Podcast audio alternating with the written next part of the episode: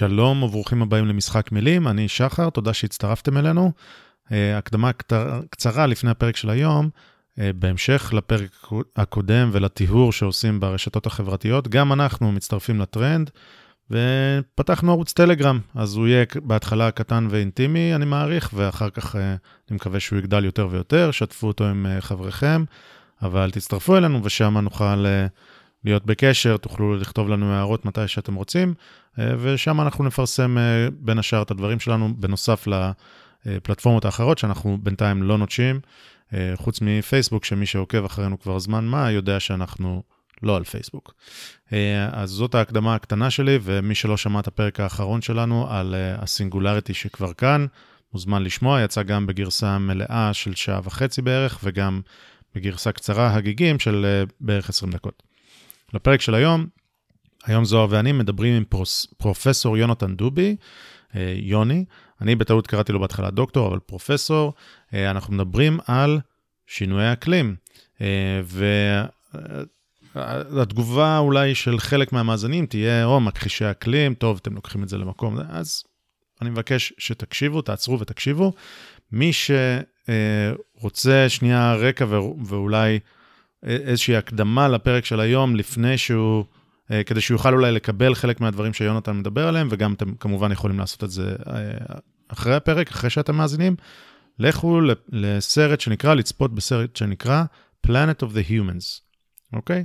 זה סרט ששנייה יסדר לכם את הראש על כמה אה, המציאות שונה ממה שמציגים לנו ב... ב... בלי דיון אה, אמיתי ומדעי בתקשורת המיינסטרימית. אני חושב שאחרי הסרט הזה אי אפשר בכלל להתווכח שמשהו פה הוא לא, לא מספרים לנו את כל האמת, אוקיי? עכשיו, לאן תיקחו את זה משם? סבבה, תקשיבו ליוני ואולי הוא ישכנע אתכם, אולי לא. אה, אבל ללא ספק, הסרט הזה, Planet of the Humans, הוא ניפוץ הרבה מאוד מיתוסים והרבה מאוד פרות קדושות, לא על ידי מכחישן אקלים, על ידי פעיל אקלים, על ידי מישהו שהוא אה, רצה לעשות סרט על אנרגיה ירוקה, כמה שזה טוב, ויצא לו הפוך, והוא היה בהלם והיה לו משבר אמיתי. אה, אני חושב שהוא עדיין במשבר, אותו בן אדם ש, שיצר את זה. אז תלכו לראות את הסרט הזה, או עכשיו, או אחרי שתאזינו, אה, ונראה אם זה ישנה את דעתכם, או יחזק את דעתכם, אני לא יודע. אז אה, אנחנו מדברים על הרבה נושאים.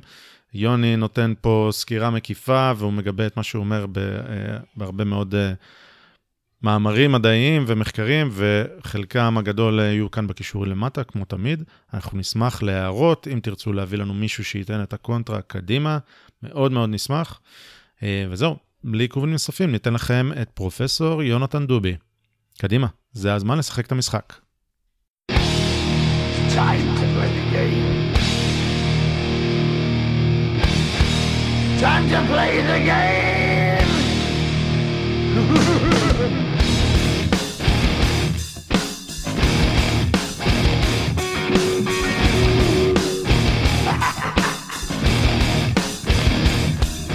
It's all about the game and how you play it. All about control. And if you can take it, it's all about your debt. And if you can pay it, it's all about pay. And who's gonna make it?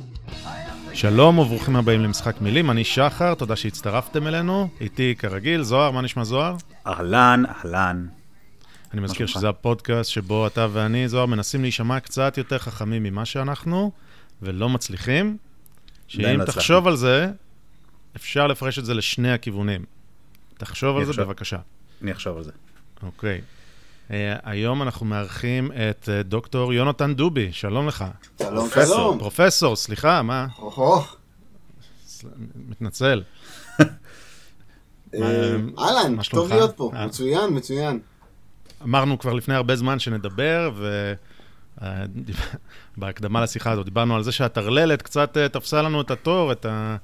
אה, את הלו"ז שלנו, ואנחנו עכשיו עוצרים רגע מהטרללת ועוברים לסוג אחר של טרללת, אבל, אבל השיחה יהיה שלנו, פה שאנחנו, כן, שיחה שאנחנו מצפים לה כבר הרבה זמן.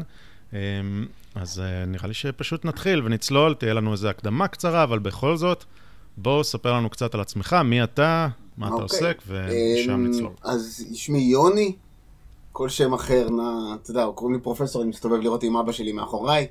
אמ, אה, אמ, כבר הזכרתי, גדלתי בשדה בוקר, אני יליד באר שבע במקור, אה, גולנצ'יק בעברי, למדתי פיזיקה, שלושה תארים, פיזיקה ראשון, שני, שלישי בבן גוריון.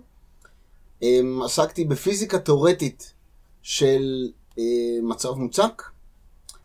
אחרי זה נסעתי לשלוש שנים לארה"ב לפוסט-דוק, הייתי שנתיים בסן דייגו, עוד שנה במעבדה הלאומית בלוס אלמוס. אה, כשחזרתי לארץ, היה לי... לוס אלמוס זה, זה כבוד. זה אה? מקום... שוב, אפשר לדבר רק על זה שעתיים, על איך זה להיות פוסט-דוק של פיזיקה. תאורטית בלוס אלמוס. תן משפט למי שלא יודע למה זה כבוד. קודם כל זה, זה, זה מקום ההולדת של פרויקט מנהטן.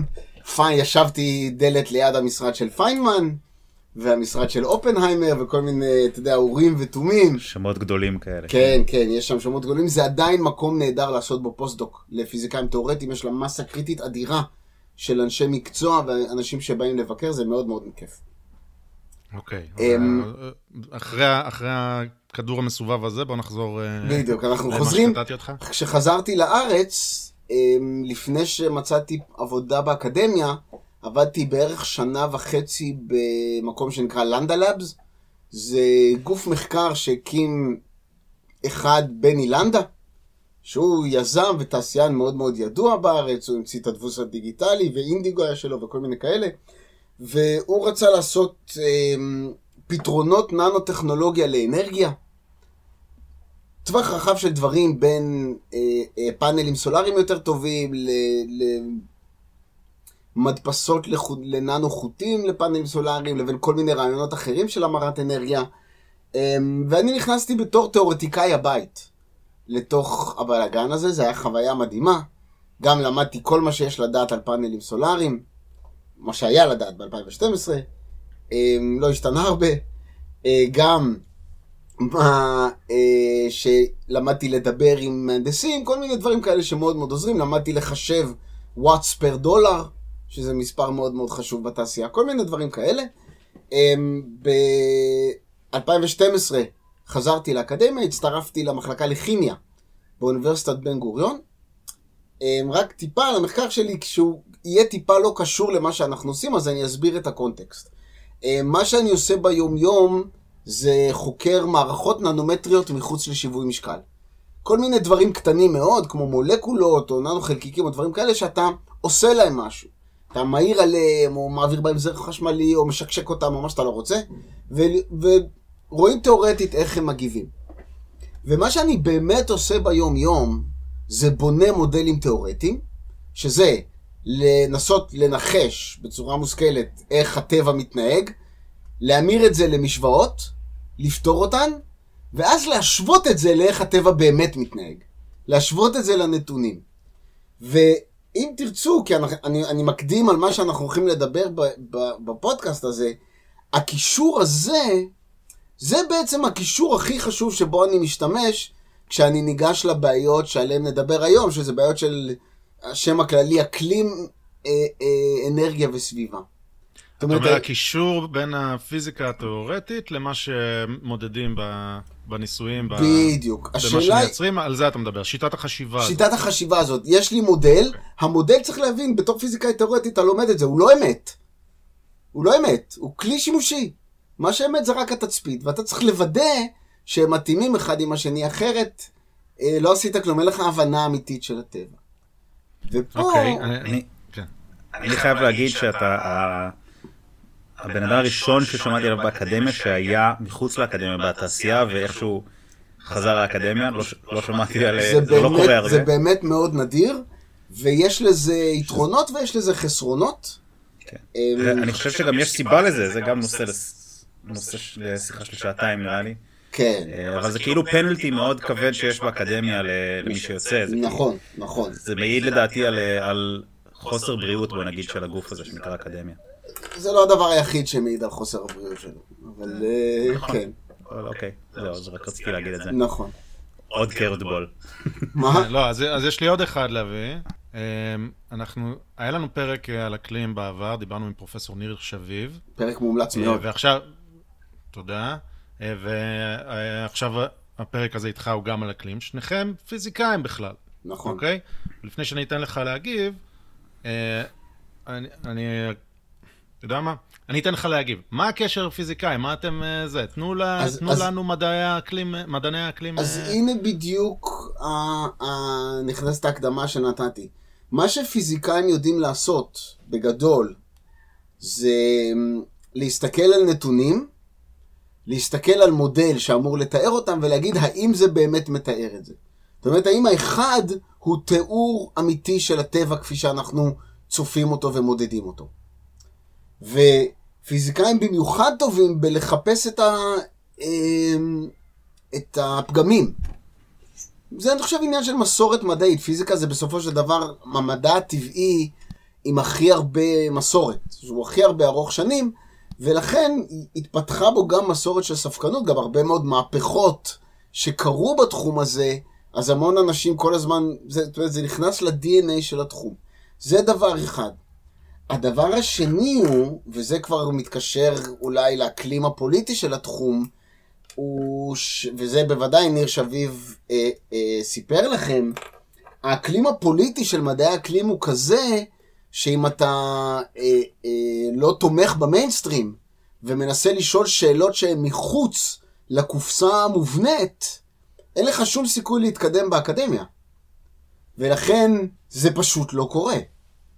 אז רק מישהו כמוני, שאין לו שום דבר להפסיד, כי אף אחד ממדעני האקלים לעולם לא יבדוק גרנט שלי בוועדות, או לא יקרא מאמר שלי באיזה ג'ורנל, אף, הם לא משפיעים לי על החיים, הם לא משפיעים לי על הקריירה, הם לא משפיעים לי על כלום. אז אין לי שום פחד אה, אה, מקצועי. וזה באמת אתה רואה שמי מתעסק עם זה, או אנשים כמוני שלא אכפת להם להילחם, וזה לא תלוי להם בקריירה, או לא רוצה להישמע גילני, אבל או זקנים שכבר אה, פרשו, וזה כבר את זה שלהם. לא מעניין אותם. אבל כל מי שהעתיד האקדמי שלו תלוי בזה, אז במקרה הטוב הוא, אתה יודע, לא מנדנד את הסירה, במקרה הרע הוא, הוא, הוא שם את זה, את כל כובד. המשקל האקדמי על הדברים האלה. כן. אוקיי, אה, רגע, מילה רגע, רק על אני רוצה- מהפכות. אני רוצה אבל להתעכב על זה עוד, שחר, כן. על על הקטע הזה. אז אה, בעיקרון אמרת שהיית שנה ב- בתעשייה, שם למדת על פאנלים סולאריים וזה, אז כאילו רקע, רקע מסוים אני אקרא לזה ב- בזלזול מוכוון, רקע מסוים יש לך, אבל, אבל אתה לא חוקר את זה ביום יום, זה לא באמת קשור, אה, כמו שאמרנו כבר. אוקיי, שנייה, אז ו- ו- ויש גם את השאלה של, אז למה זה בעצם מעניין אותך? תתעסק בדברים שאתה מומחה בהם, שיבואו לשאול אותך על אה, ננו חלקיקים ועל איך הם אה, מתנהגים אה, מחוץ לשיווי משקל, תענה. תן למומחים לענות בנושא אקלים, לא? אז אני אענה על זה, אז אני אענה על זה. יש לי כאן כמה היבטים. קודם כל, יש לי מאמרים על תאים סולאריים.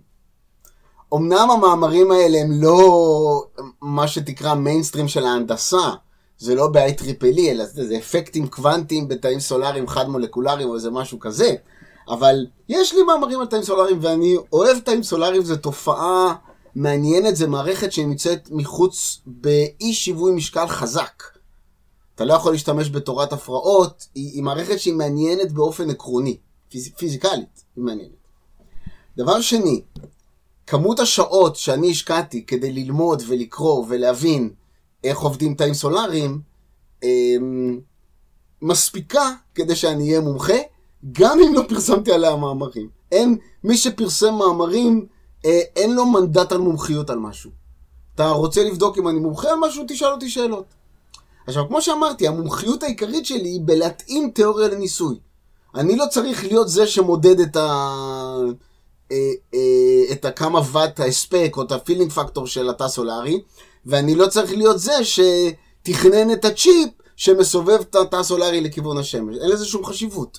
אז אתה, אני רק צריך שיהיה לי גישה לנתונים. ברגע שיש לי גישה לנתונים, אני יודע לעשות איתם מה שאני רוצה. עכשיו, אה, חלק גדול ממה שאני אומר, אין לי, אנשים אומרים לי, אז למה אתה לא מפרסם את זה? אני אומר, אין לי מה לפרסם, כי זה כבר פורסם.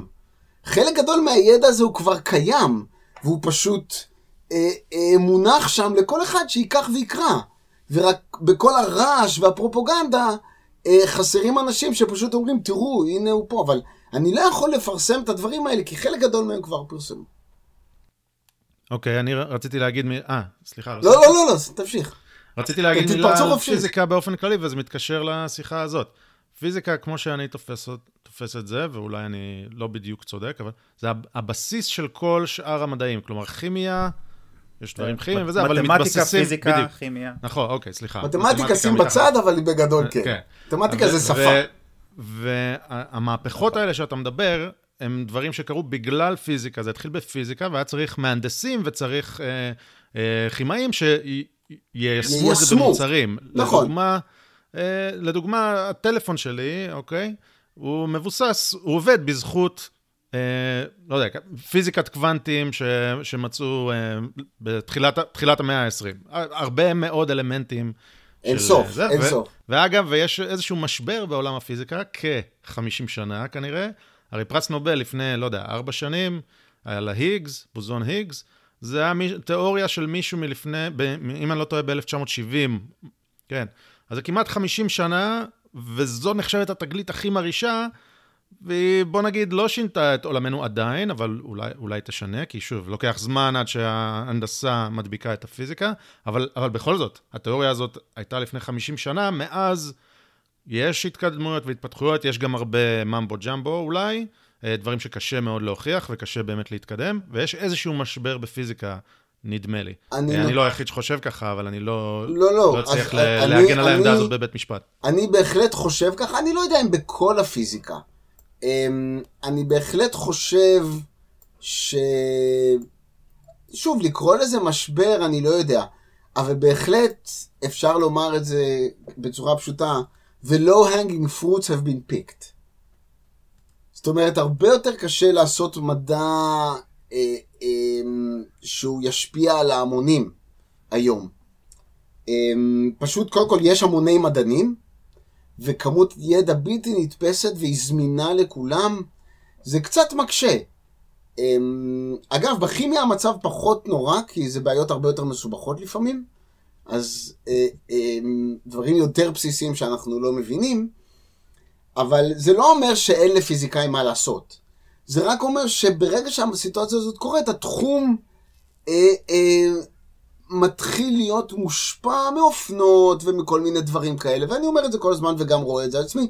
בהחלט זאת בעיה בעולם הפיזיקה, אה, אה, אבל אני לא יודע אם זאת בעיה אקוטית. אני חושב אוקיי. שיש לנו בעיות הרבה יותר חשובות.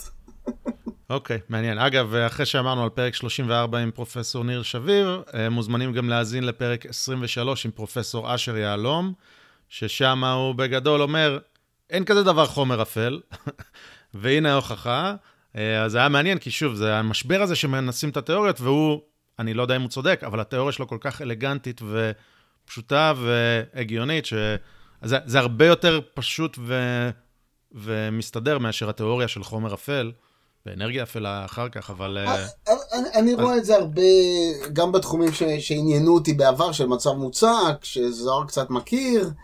אה, אה, יש היום עניין גדול בטופולוגיה, וטופולוגיה, וכל מיני מילות באז, ומילות הייפ, ומילות מפתח, שעושים את אותו דבר עוד פעם ועוד פעם בעיניי. אתה יודע, יש כאלה שיגידו, מה אתה מבין, זה הדבר הכי מעניין, אתה מוסיף להמילטוניאן עוד דבר כזה, וכל העולם משתנה, אבל אני לא חושב שאני מאוד טועה. אבל זה באמת עניין של דעה, אני לא חושב, לא יודע אם הפיזיקה במשבר, או שזה פשוט ההתקדמות הטבעית של דברים, כשהעולם מתפתח לקראת סיטואציה שבה אנחנו כל כך עשירים שיש המון מדענים.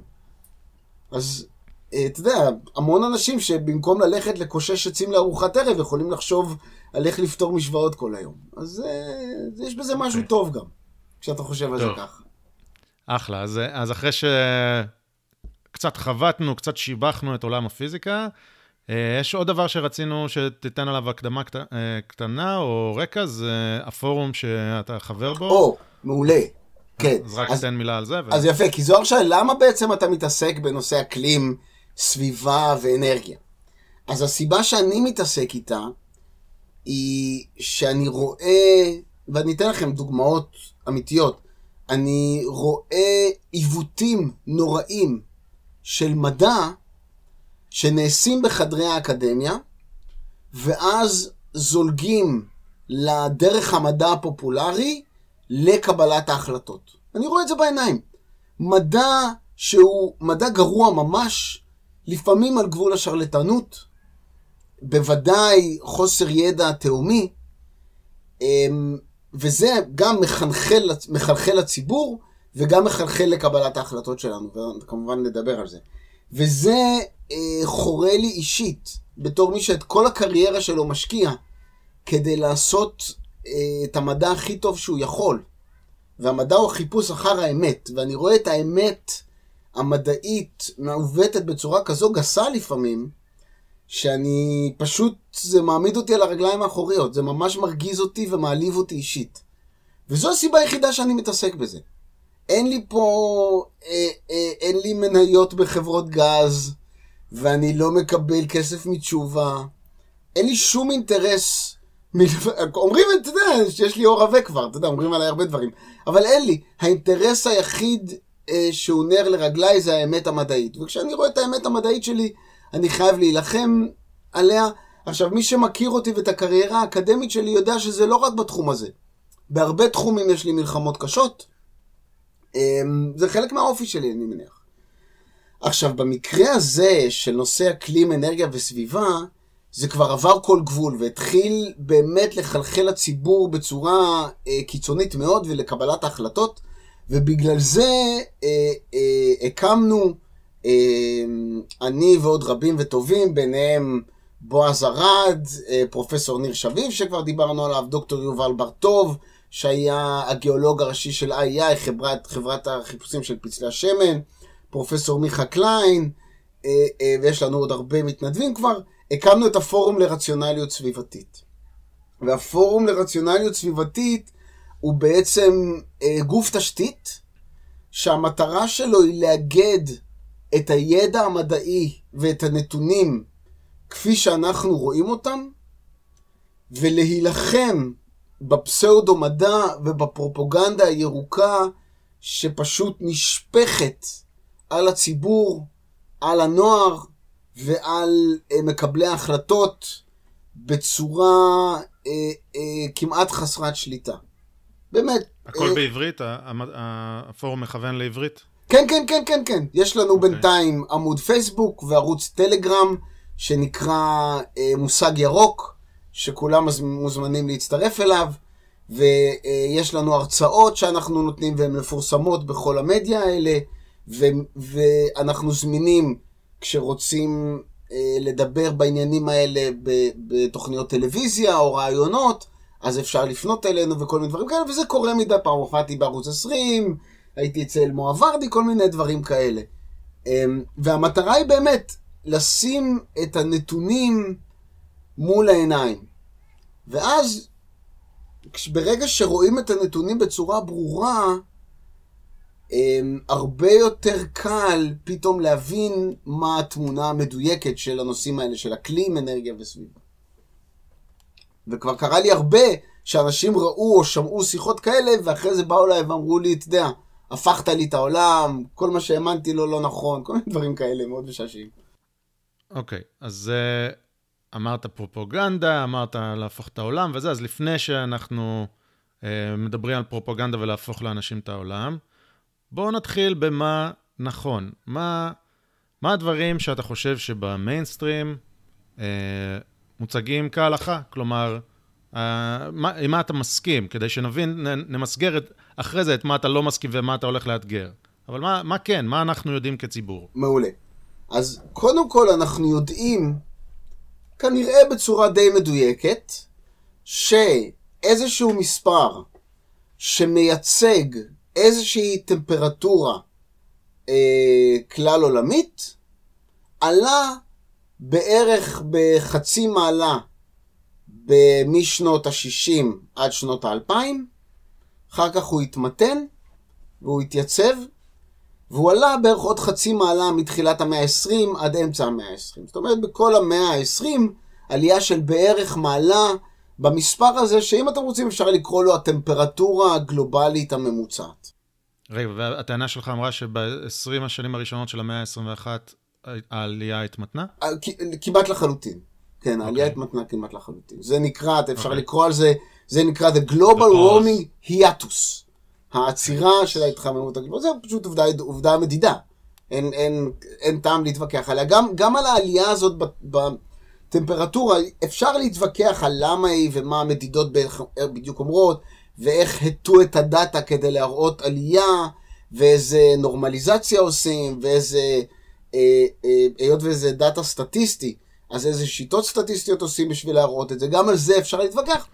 אבל בואו נצא מנקודת ההנחה שהדבר הזה הוא נכון. עלייה של כמעלה במאה, 120 השנה האחרונות. אני, אני רק, רק אגיד כאילו במשפט אה, כזה אזרוק לאוויר שמי שלא...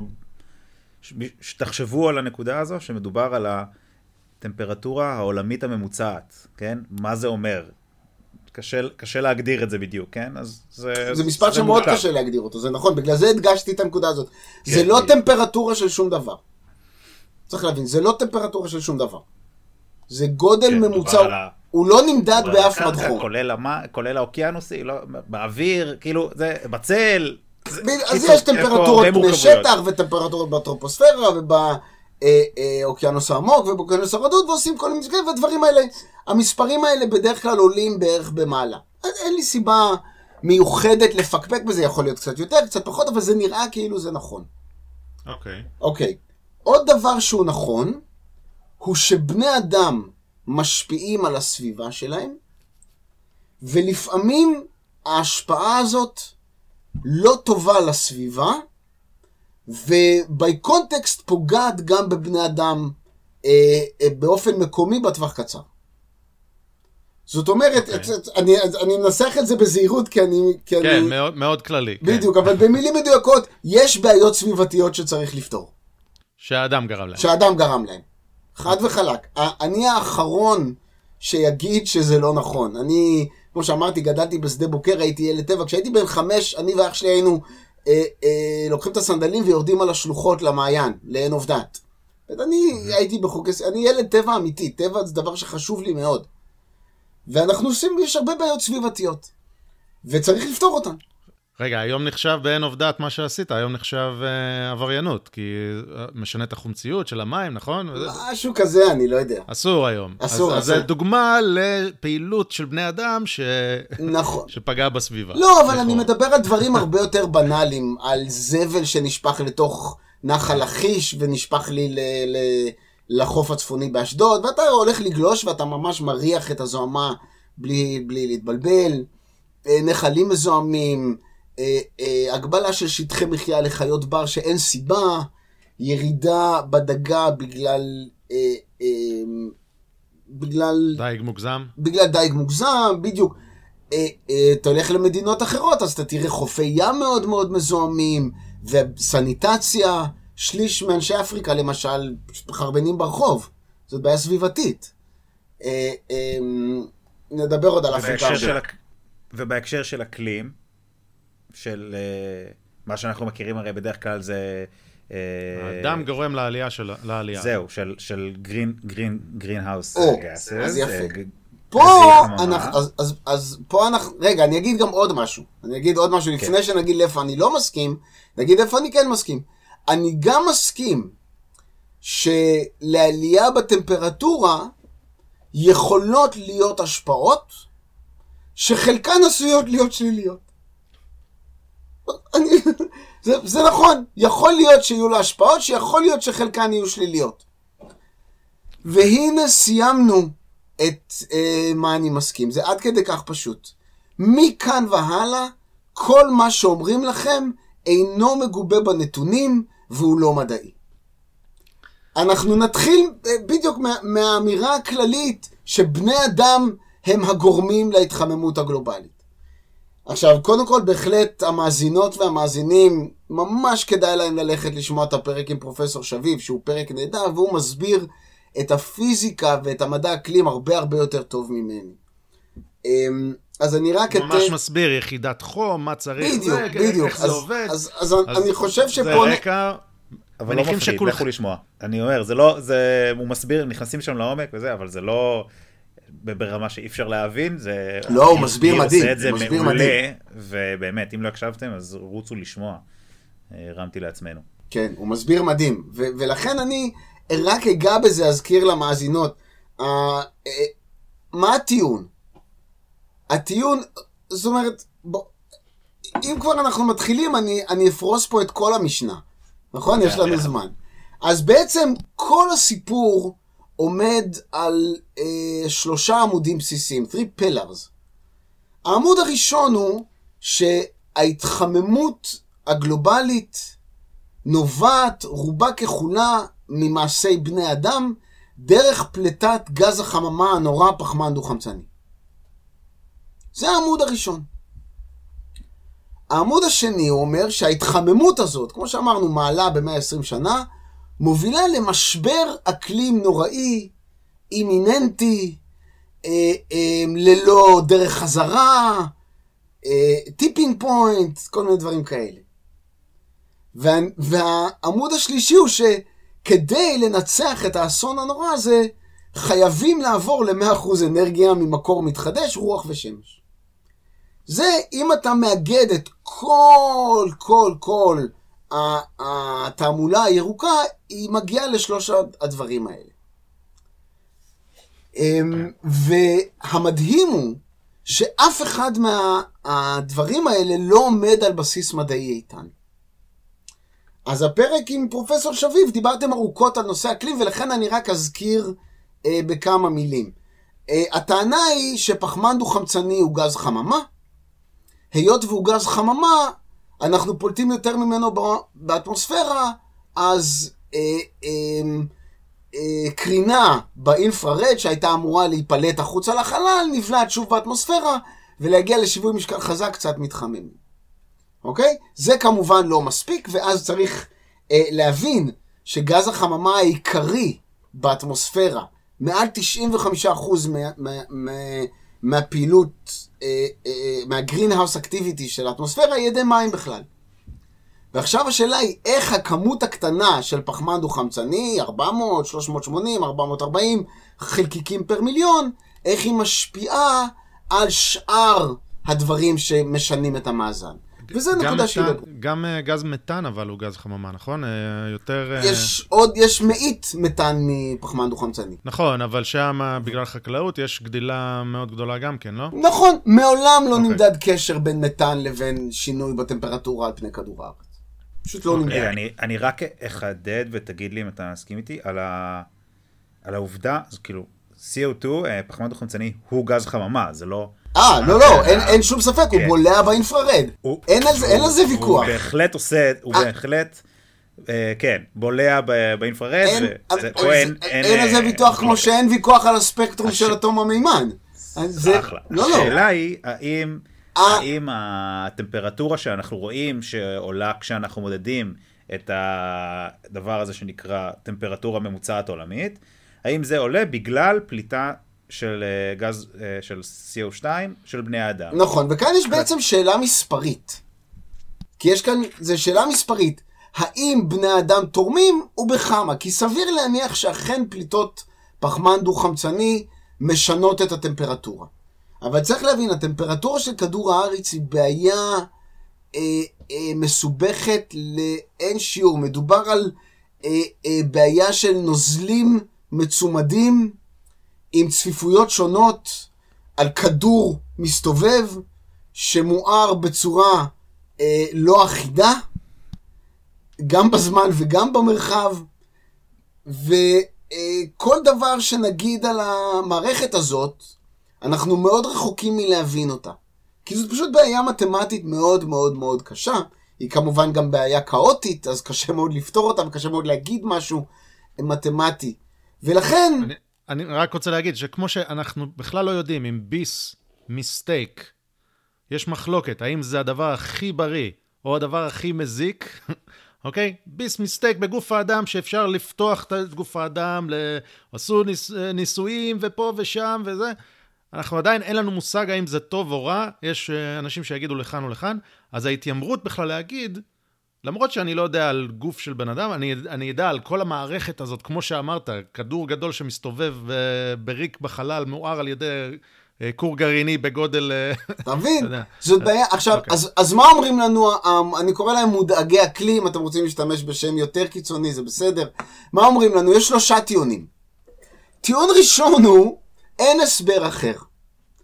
עכשיו, הטיעון הזה הוא א', שקר, כי יש הסברים אחרים והרבה. פרופסור שביב נתן לכם הסבר אחד מצוין. פה יש הרבה.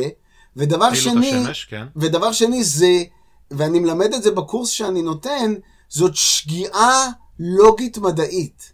להגיד, אה, אה, אם לא הראית שהסבר הוא לא נכון, הוא הנכון, זאת שגיאה לוגית. לא ככה עובד מדע. אתה צריך להוכיח שהתיאוריה מתאימה למציאות ושהסברים אחרים לא. אחרת אין לך שום אינדיקציה, ככה עובד מדע. ושם זה אחת הנקודות שבהן אני מתרכז. מה, מה הטיעון השני?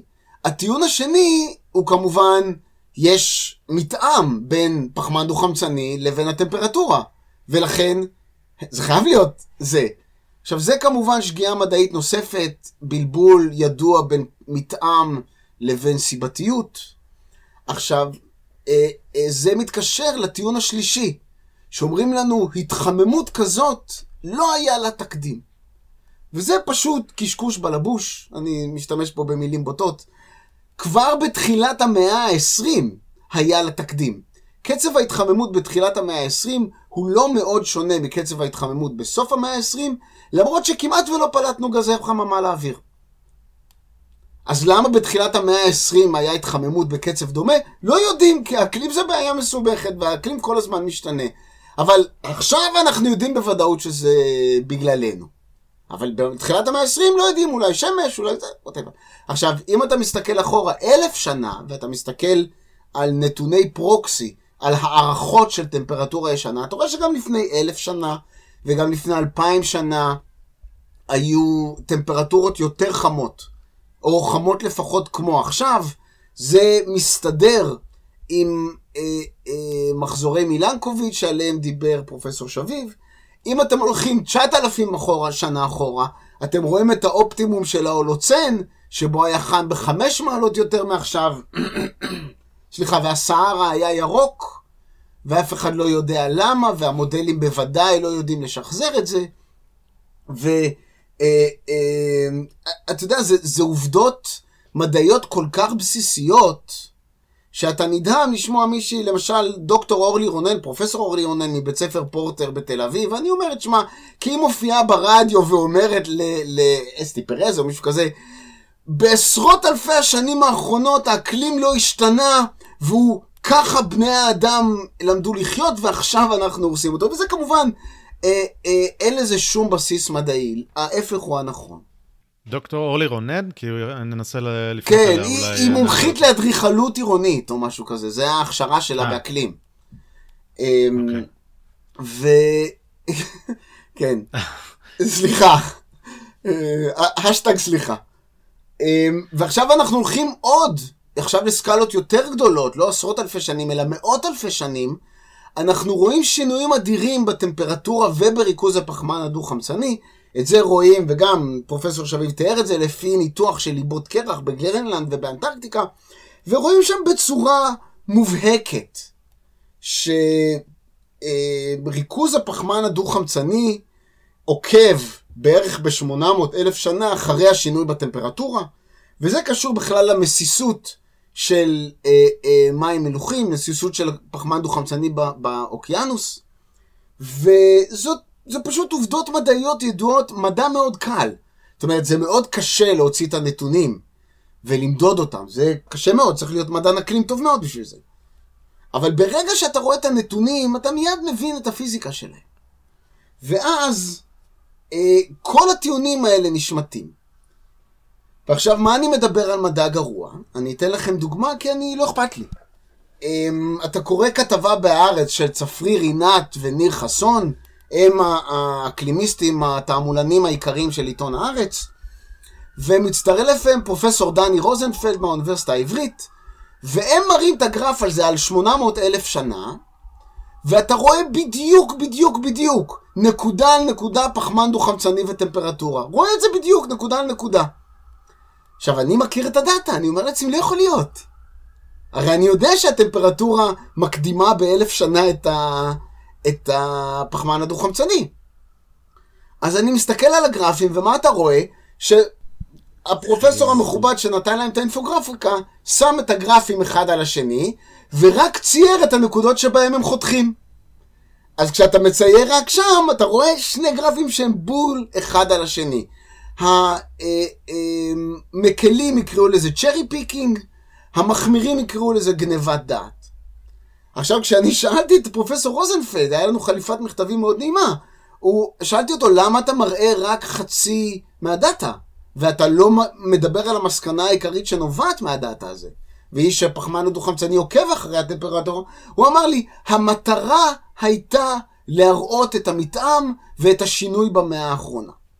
וכאן יש שני פגמים. קודם כל, אתה לא יכול לדבר על פיזיקה בסקאלה של 100 שנה, מתוך דאטה בסקאלה של מאות אלפי שנים. פשוט שני דברים שונים. ודבר שני יותר חשוב, ש... שמחזיר אותנו לשאלה הראשונה, אין שום מטרה שמצדיקה עיוות של הנתונים המדעיים. אין שום מטרה בעולם. אין שום מטרה. אם אתה רוצה לעודד אה, אה, אה, פסודו-מדע, בערות וטיפשות, אז אתה יכול לעשות את זה. כל דבר אחר, אין, אין דבר כזה להטות את הנתונים המדעיים. פשוט אסור. ולכן אני גם כן. מאוד תקיף בעניין הזה. כמו שאתם רואים, אני, אני... מתרג... אתם שומעים? אני כן. מתרגז רק מעצם הדיבור על זה. שומעים שזה... ב... זה מאוד מרגיז. כן. רגע, אז שנייה, אז היינו, היינו ב... אמרת פשוט שלוש טענות שאתה לא מסכים, סליחה זוהר. היה את זה שההתחממות היא הרסנית, השנייה, ו- וחסרת תקדים. השנייה זה המתאם פחמן דו-חמצני, גזי חממה. אה, נכון. ושני, אין לזה תקדים. גם... אז, אז מה ההוכחה? ההוכחה העיקרית שהרבה אנשים משתמשים בה זה המודלים. המודלים האקלימיים, זה מודלים של מחשב שמנסים לשחזר את הטמפרטורה. עכשיו, ניר היה מאוד מאוד אה, אה, נדיב כלפי המודלים האלה, והוא אמר, זה גיגו, אה, garbage in, garbage out. אבל זה הרבה יותר גרוע. זה הרבה יותר גרוע, כי המודלים האלה, וזו התכונה הראשונה של מודלים בפיזיקה, צריכים לתאר את המציאות. עכשיו, המודלים האלה... עושים הנחות יסוד? אני אומר, במודל כשעושים הנחות יסוד, ומשם זורמים. כן. השאלה מה הנחות יסוד, זה מאוד, מאוד משפיע על התוצאה. אפילו לא, אפ... לא, אבל זה יותר גרוע מזה. אני, אני, אני, אני מגיע לנקודה יותר עדינה, שניר לא יתעכב עליה לדעתי. מודלים צריכים לתאר את המציאות. אם אני בונה מודל שמחשב את ההתפלגות של האוכלוסייה אה, בצורה מושלמת, אבל לצורך המודל לשליש מהאוכלוסייה שלי יש שלוש רגליים, אז המודל הזה לא שווה כלום. כי הוא תפס מספר אחד בצורה מעולה, נכון? ההתפלגות של הגבהים באוכלוסייה, תפסתי אותו בצורה מעולה. אבל אם המודל שלי חוזה שלשליש מהאוכלוסייה יש שלוש רגליים, אני יודע בוודאות שהמודל הזה לא מתאר את המציאות. אז אתה תוכל להגיד לי, רגע, רגע, רגע, אולי הוא לא מתאר את המציאות, אבל הוא שימושי. לא, הוא לא שימושי, כי הוא לא מתאר את המציאות. אי אפשר להסיק ממנו כלום. אי אפשר להסיק יכול... ממנו כלום, אסור לך. כי הגענו דרך עיוות, הגענו לקורלציה עם המציאות דרך עיוות, ואין לדעת איך העיוות הזה משפיע על כל דבר, ובטח כל תחזית שנעשה. בדיוק. עכשיו, מודלים משקלים, רובם הגדול בכלל לא תופסים נכון את הטמפרטורה הממוצעת הזאת.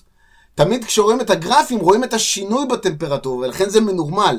אבל חלק גדול מהמודלים האלה מפספסים את הטמפרטורה בשלוש מעלות למעלה או שלוש, עד שלוש מעלות למטה. זה פיזור ענק. עכשיו זה... שהשינוי במאה שלמה היה מעלה. בדיוק. אגב, זה, זה, המעלה הזו זו טענה שלך או זו טענה מקובלת? לא, לא, זה הנתונים. גוגל, ברקלי ארת פרויקט, אתה תראה, נועה, IPCC, בערך מעלה. אמ, עכשיו, יותר מזה, הם רחוקים מלתפוס שינויים מקומיים בטמפרטורה, כי כמו שאמרנו, טמפרטורה היא לא דבר אחיד. אין להם שום סיכוי לתפוס שינויים מקומיים בטמפרטורה, בוודאי לא התפלגות משקעים, או התפלגות, זאת אומרת, טמפרטורה ממוצעת זה פיצ'ר אחד מאוד שולי באקלים. דווקא אותו אתם מחפשים להתאים. יש עוד המון פיצ'רים שהמודלים האלה רחוקים. עכשיו, אני אתן לכם דוגמה הרבה יותר גסה. כי, כי צריך להבין, יש, ב, ב, יש על כדור הארץ משהו שנקרא ה-ICTZ, ה-Intertropical Convergence Zone, ITCZ. זה אזור מעל הטרופים שבהם האוויר החם מהקוטב הזה והאוויר החם מהקוטב הזה, בהם נפגשים, יוצרים עננות. זה, זה אזור שמאוד חשוב להבנה על האקלים העולמי. על כדור הארץ יש אחד כזה. בכל המודלים האקלימיים יש שניים.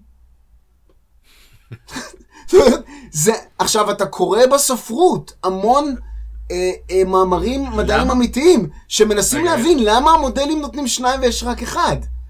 אבל זה לא מפריע להם להגיד, אבל בכל זאת אנחנו יודעים את הטמפרטורה למאה שנה קדימה. רגע, אז אני חוזר לפיזיקה פה, ויש כל מיני, אתה יודע, תיאוריית המיתרים והכל, שרצו שיסתדרו להם המשוואות, אה, בוא נוסיף לתשעה או לארבע עשר ממדים, אני כבר לא יודע מה העדכון הנוכחי. כן, אז גם במקצוע שלך זה קורה. בהחלט. אולי דווקא הם... לא, אולי... אולי אה, יש סיבה שהם יודעים להצדיק למה יש שניים כאלה? לא, לא, בגלל שעל פניו, משוואות התנועה של האטמוספירה ומשוואות האקלים אמורות להיות משוואות נורא פשוטות. זאת אומרת, סליחה, זה פשוט מאוד לכתוב אותן. על נייר זה משוואות אה, אה, נאווייה סטוקס של שני נוזלים מצומדים. אני אתה לומד פיזיקה, מתמחה בפיזיקה לא לינארית, ואתה יודע לכתוב את משוואות נאווייה סטוקס. הבעיה היא, כמו שאמרתי, שהמשוואות האלה הן כאוטיות. ואין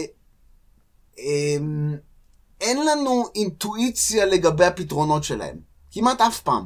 ברגע שמשהו נהיה קצת יותר מסובך מחוט חד-ממדי אידיאלי, אתה לא יכול לעשות כלום. אתה יודע, בעיות פשוטות, כמו גלים בחוף הים, זה בעיות שאין להם פתרון. עד כדי כך. אז אה, ואז אתה עושה קירובים, וגלים חד-ממדיים, וקירוב של ים נמוך, וכל מיני כאלה. אז הבעיה הזאת היא כל כך מסובכת, וכשאתה מכניס אותה למחשב, אתה מקבל דברים שאין במציאות, ולא יודעים למה. עכשיו, יש המון דוגמאות, ה-ITCC זה פשוט הדוגמה הכי בולטת, כי זה אנשים עם. שלוש רגליים.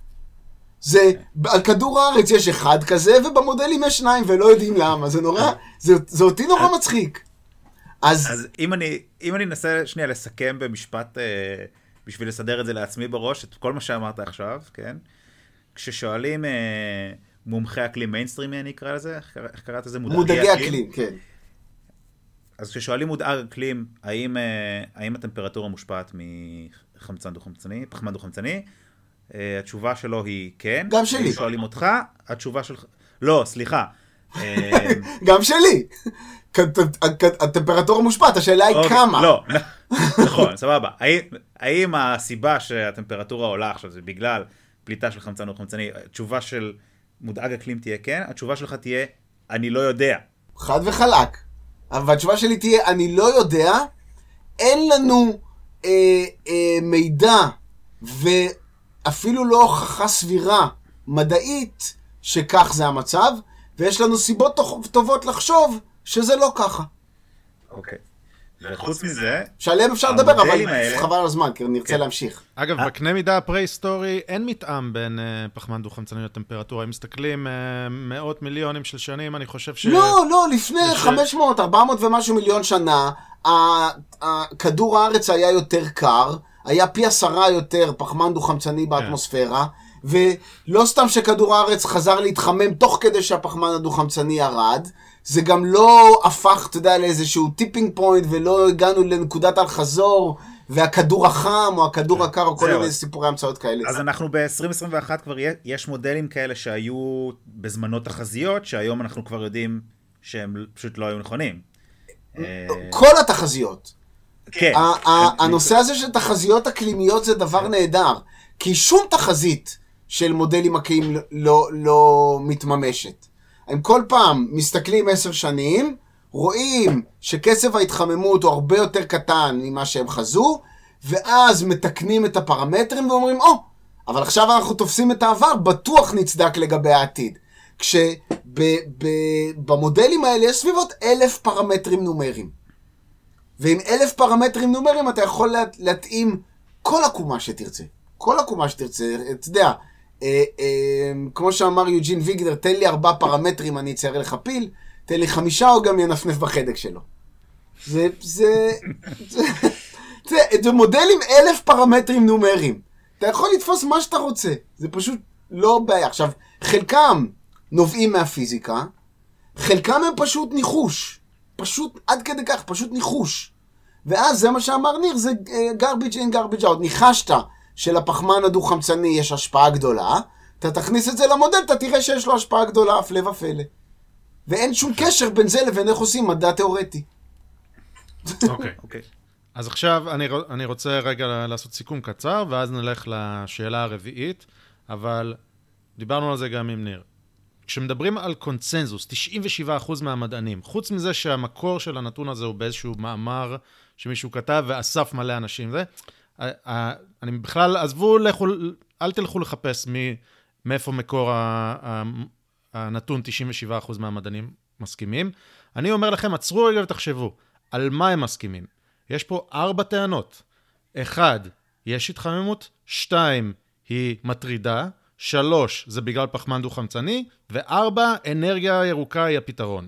זה ארבע שאלות, וכשאומרים לכם קונצנזוס, אז השאלה שלי, האם הקונצנזוס הוא על כל ארבעת הדברים האלה, או אולי על חלק?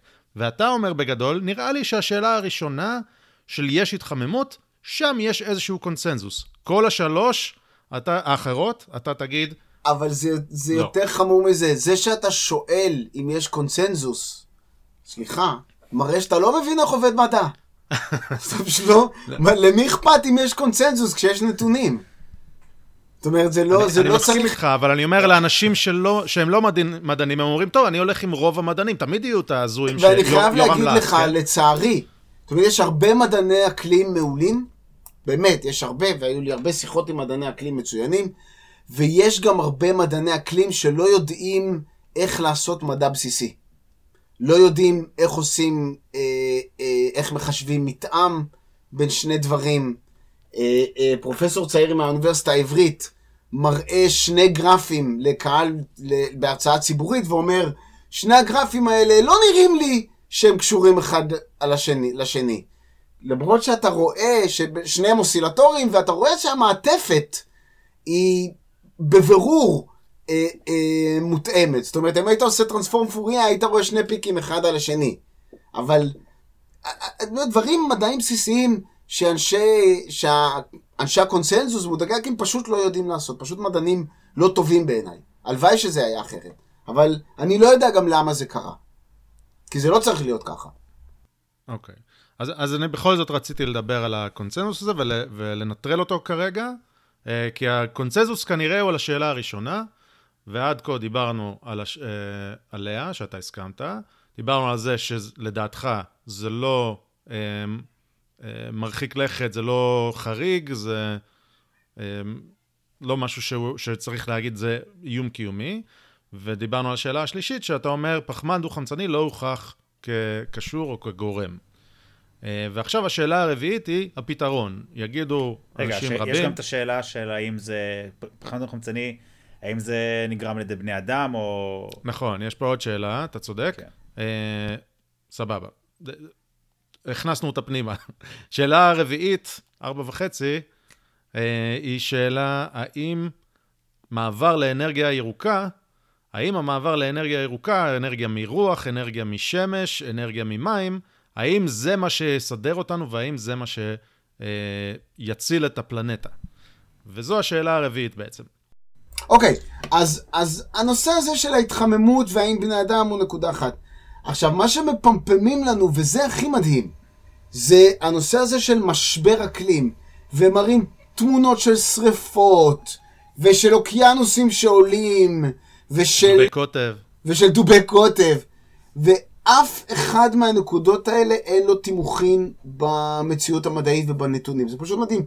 ה- ה- אתן לכם כמה דוגמאות, כי אי אפשר לעבור על כל הדוגמאות, זה פשוט אין סוף. דוגמה ראשונה, העלייה בפני הים. הנתונים מראים בבירור, העלייה בפני הים קורית בקצב אחיד אי שם מ-1850. ולמה? כי ב-1850 היינו במה שנקרא עידן הקרח הקטן, כדור הארץ היה קצת יותר קר, בעיקר בחצי הספירה, ההמיספירה הצפונית. ועכשיו אנחנו מתחממים, והשלגים קצת. הקרחונים קצת מפשירים. המים קצת מתרחבים, ופני הים קצת עולים. בכמה הם עולים?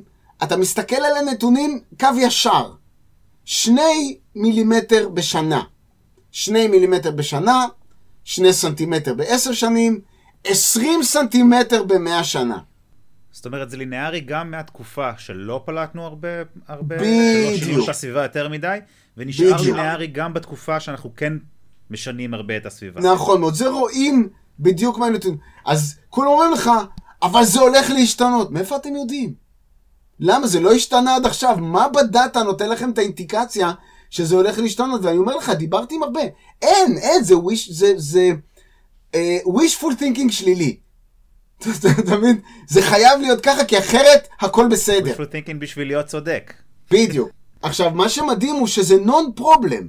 מה זה 20 סנטימטר במאה שנה? שים שקי חול של חיילים על הטיילת בתל אביב, פתרת את הבעיה. ההולנדים כבר מאות שנים, אמסטרדם כולה מתחת לקו לפני הים, והם אחלה של מקום. לא, אין להם שום בעיה מיוחדת עם החיים. זה פשוט, תגיד, אבל הדבר הקשור של נסיגת קרחונים בצורה מהירה, זה, זה גם לינארי? אז קודם כל, אין שום אינדיקציה שיש נסיגת קרחונים מהירה יותר מאשר הייתה במאה השנה האחרונות. זה פשוט קורה, כדור הארץ קצת מתחמם. אז הקרחונים קצת נמסים, מה אתה רוצה שנעשה? אבל למה זאת בעיה? עכשיו, אח- אחרי זה נגיע לפתרונות, אבל באמת, זה מה שמפחיד אתכם? 20 סנטימטר במאה שנה? זה פשוט... אני רק אגיד, כן. לא, אני אתה... רק אגיד שלפני כ-12,000 שנה, פני הים היו נמוכים ביותר מ-100 מטר. כן. היה... א- עכשיו, יותר מזה, והיו כבר בני אדם, והיו כבר... אה, גם לפני אלפיים כן, שנה, כן, כל מי ולכן שהולך... אטלנטיס, אה, אבל כל מי שהולך לעתיקות של קיסריה יכול לצלול ולראות אה, אה, אה, פרדו מתחת לפני הים, יכול לראות כן. אה, אה, אה, שוק מתחת לפני הים. כן. זה, לא פשוט. פני הים? עולים ויורדים, ובני אדם. מתמודדים עם זה בהצלחה לפני הטכנולוגיה המדהימה. אז עכשיו שריפות. זה הכי מדהים אותי, כי אומרים, ההתחממות הגלובלית קשורה לשריפות, פשוט קשקוש מוחלט. קודם כל, וזה צריך להבין, אפילו לפי ה-IPCC, הפאנל הבין-ממשלתי לשינוי אקלים, שהוא הגוף האמון, אני קורא לזה אמון במרכאות, על נתוני ומחקר האקלים של האו"ם, אפילו לפי הגוף הזה, אין במאה שנה אינדיקציה סטטיסטית לשינויים מהותיים באירועים מטאורולוגיים. צריך להבין מה אני אומר, כי רוב האנשים לא יודעים את זה. אין יותר גשמים או פחות גשמים, אין יותר סופות או פחות סופות, אין יותר אה, טייפונים או פחות הוריקנים או יותר משהו מטאורולוג, פשוט אין סטטיסטית. עכשיו, צריך להבין מה זה סטטיסטיקה. על כל תקופה סופית שתיקח, עשוי להיות שינוי כלשהו, בכל מדד. זה מה שקורה כשיש לך מערכת שהיא כאוטית, שהיא אקלימית. אבל אם אתה מסתכל האם השינויים הולכים ומשתנים, ואתה עושה את הסטטיסטיקה הנכונה, אתה רואה בעיניים שאין שום סטינו, שינוי סטטיסטי מדיד. עכשיו, זה אה, נכון בכל מקום. הרשות המטאורולוגית הישראלית כותבת, שחור על גבי לבן בדוח שלה, לא היו שינויים במשטר האקלים במאה השנה האחרונות בישראל. היה התחממות כלשהי ב- במדידות, כדור הארץ קצת מתחמם, לא, הסכמנו על זה. אז ההתחממות זה שמתחמם אנחנו מסכימים. נכון, אבל זה לא לווה בשום דבר. כלום. עכשיו, בא לך אה, אה, אה, מנכ"ל משרד הסביבה ואומר, תראו את ההצפות בתל אביב, לא עלינו שני הרוגים שנה שעברה, אסון נורא. הוא אומר, תראו איזה הוכחה זאת לשינוי אקלים. זאת בורות מדעית מדרגה ראשונה. לייחס משהו כזה לאיזשהו שינוי שרואים בסטטיסטיקה שלהם. עכשיו, זה נכון למשטר הגשמים בארץ, זה נכון למשטר הבצורות בסוריה, אני לא יודע אם שמעתם את הסיפורים האלה, שהמלחמת האזרחים בסוריה זה בגלל שינוי אקלים. זה לא בגלל שינוי אקלים, כי, שינוי, כי אין שינוי אקלים בסוריה. בסוריה יש בצורות מאז ש... שהאנגלים התחילו למדוד כמה מים נופלים בסוריה. אמ, וזה פשוט, יש בצורות, זה נכון, יכול להיות שלאקלים הייתה השפעה, הייתה שנה עם בצורות, אבל זה לא בגלל שינוי אקלים, כי לא היה שינוי אקלים. אתן לכם עוד דוגמה, אז שוב, חזרנו לשריפות. השריפות אה, בעולם הולכות ויורדות, יש לזה אינדיקציות מדעיות בכל סקלת זמן, שב-150 שנה האחרונות כמות השריפות היא מהקטנה בהיסטוריה של המין האנושי. אם תרצו אני אשלח לכם מאמרים מדעיים בתחום. שכח. ושאין שום דבר מיוחד, לא בשריפות בקליפורניה ולא בשריפות באוסטרליה, שזה שני המקומות כאילו הכי שהיו ב, ב, בחדשות, ואין שום שינוי במשטר המשקעים במקומות האלה, או במשטר הלחות במקומות האלה, פשוט אין. מה שכן יש, וזה עכשיו גם מתועד, מה שכן יש זה ירידה משמעותית בעשרות השנים האחרונות בשרפה מלאכותית, בטיפול יער, בניהול אה, קרקעות. זאת אומרת, אה, וזה בקליפורניה זה סיפור מפורסם, בגלל שיש אה, אה, אה, ינשוף שנקרא The Spotted Gray Owl, החליטו שאסור אה, לבאר יערות בצפון קליפורניה, בלי אישור של ה-EPA המקומי. לבאר כדי לייצר קווי אש, כדי לדאוג שלא תהיה שריפה גדולה. נכון מאוד. ש- שריפה נשלטת כדי למנוע שריפות גדולות. בדיוק. עכשיו, יערות צריכים להישרף. זו פרדיגמה של יערנות. ולכן, אם לא שרפת אותם באופן מבוקר, הם נשרפים באופן בלתי מבוקר. זה הכל. עכשיו, עם זה, ב-20 שנה האחרונות כמות השרפות על כדור הארץ פחתה ב-25%. שזה נתון מדיד. תמונות לוויינים, אה, אנליזה של עננות שחורה, כל מיני דברים כאלה שנאס"א עושים. וזה פשוט אה, מדידות מדעיות. אבל לא, העיקר, אה, זה של גרין פיס ישראל, דוקטור יונתן אייקנבאום, אומר, הנה השרפות באוסטרליה קשורות להצפות בנהריה, זה הכל משבר אקלים. עכשיו, היה, הדוקטור אייקנבאום הזה, אני רוצה להגיד לכם, הדוקטורט שלו עסק באנליזה של נאומים של חברי כנסת דתיים וליחס שלהם באקלים. זה ההבנה שלו במדעי האקלים ובאיך לקרוא מודלים. אתם רואים שאני מתרגז, כי יש כאן הטעיה מדעית כן. אה, אה, מכוונת של אדם שפרנסתו בזה. להטעות מדעית. עכשיו, אתם תר- תרצו כל, כל דבר שאומרים לכם שקרה יותר גרוע, פשוט לא נכון. אתה יודע, דובי הקוטב, הזכרת הכל. דובי הקוטב, עד כמה שאנחנו יודעים, never had it better במאה ה-20. משגשגים. משגשגים חבל על הזמן. אה, אה, אני לא יודע. תגיד, אמזונס, לא, לא ציינת אמזונס בהקשרי השריפות. מצוין, גם האמזון... שם היו הרבה, וגם אה, אה, תתייחס לזה, הריאה הירוקה של, של כדור אז, הארץ. אז יפה, בדיוק רציתי להגיד. האמזונס, אני, אני אומר את זה לאנשים והם לא מאמינים, כי הם קראו בעיתון שהאמזונס אחראי ל-20% מהחמצן באטמוספירה. במציאות, אגן האמזונס הוא מערכת אקולוגית סגורה, ולכן הוא אחראי ל-0% מהחמצן באטמוספירה. פשוט לאפס. כל מה שהוא פולט, הוא נושם חזרה. ככה עובדים יערות גדולים. עכשיו, אמ, האמזונס אכן נשרף, וזה אכן באסה. אז, אז האמזונס הוא הריאה הירוקה של האמזונס?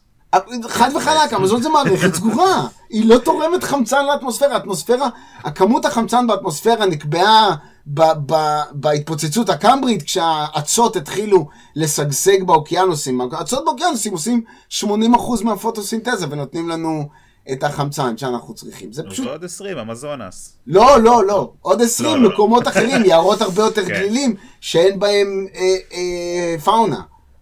זה, זה כן, פשוט, זה שאין פשוט להם חיות שינשמו את ה... בדיוק, זה החמצן פשוט הזה. בורות מדרגה ראשונה, אבל זה לא מפריע לעיתונאים לכתוב את זה. עכשיו, אם כבר אנחנו מסתכלים על קצב הביעור היערות באמזונס, הוא קטן לחמישית ממה שהוא היה לפני 15 שנה. חמישית. הוא אמנם גדל קצת בכמה שנים האחרונות, אבל הוא בחמישית יותר קטן ממה שהוא היה ב-1995, בתחילת שנות האלפיים. שזה מדהים, זה הישג נפלא. וההישג הזה קשור לעקומה שאני לא זוכר איך קוראים לה, שמקשרת בין קצב ביעור יערות לבין תוצר מקומי גולמי של מדינה. ברגע שתוצר מקומי גולמי של מדינה עובר איזה קו מינימום, זה צורת U כזאת. כשהתוצר המקומי גולמי הוא מאוד מאוד נמוך, לא מבערים יערות כי אין בשביל מה. אחרי זה זה עולה, כי מבערים יערות כדי לפתח חקלאות, וברגע שהתמ"ג עולה כדי, בגלל תעשייה ותעשיות אה, מתקדמות ודברים כאלה, אז קצב ביעור היערות יורד, ועכשיו התמ"ג של ברזיל בדיוק עובר בתחתית ה-U הזאת. זה מאמר מאוד מפורסם, אני אחפש ואשלח. אפשר. להגיד אה, מדינות, מדינות אה, מפותחות, מדינות מתפתחות ומדינות מפגרות, אני חושב שזה נקרא, נכון? אז, אז, אז כשיש מדינות שהן מתפתחות, הן בתהליך הזה, שם זה כאילו הנזק. נכון, שם יש בירוי יערות הכי, הכי גדול. אז זה עוד אוקיי. דבר, עכשיו, כל, כל הפחדה סביבתית שתיתנו לי, אני אמצא לכם את הנתונים ואני אראה שבדרך כלל היא גרועה. בוודאי לא קשורה לאקלים. זאת אומרת, וכמו שאמרתי בתחילת זה, יש לנו בעיות סביבתיות קשות, אני לא אומר שלא. אבל הן לא, לא קשורות לפחמן דו-חמצני ולאיזו התחממות גלובלית, פשוט אין. אין שום קשר סטטיסטי, וזה הדבר היחיד שאפשר לעשות. סטטיסטיקה זה המדע, שמשמ... זה השפה שמשמשת אותנו לעשות אנליזה של הדברים האלה. אז אנשים אומרים לי, אתה יודע משהו, אבל אני זוכר שבחיים לא היה כזה חם בינואר. עכשיו, זה לוקח דקה לשלוח מייל לידידי דוקטור נועם חלפון מהרשות המטאורולוגית, ולהגיד לו, תמצא לי את היום בשנה שבו היה יותר חם מזה. והוא מוצא לך את כל הנתונים האלה. זה פשוט, הזיכרון של בני אדם הוא מאוד מאוד סובייקטיבי.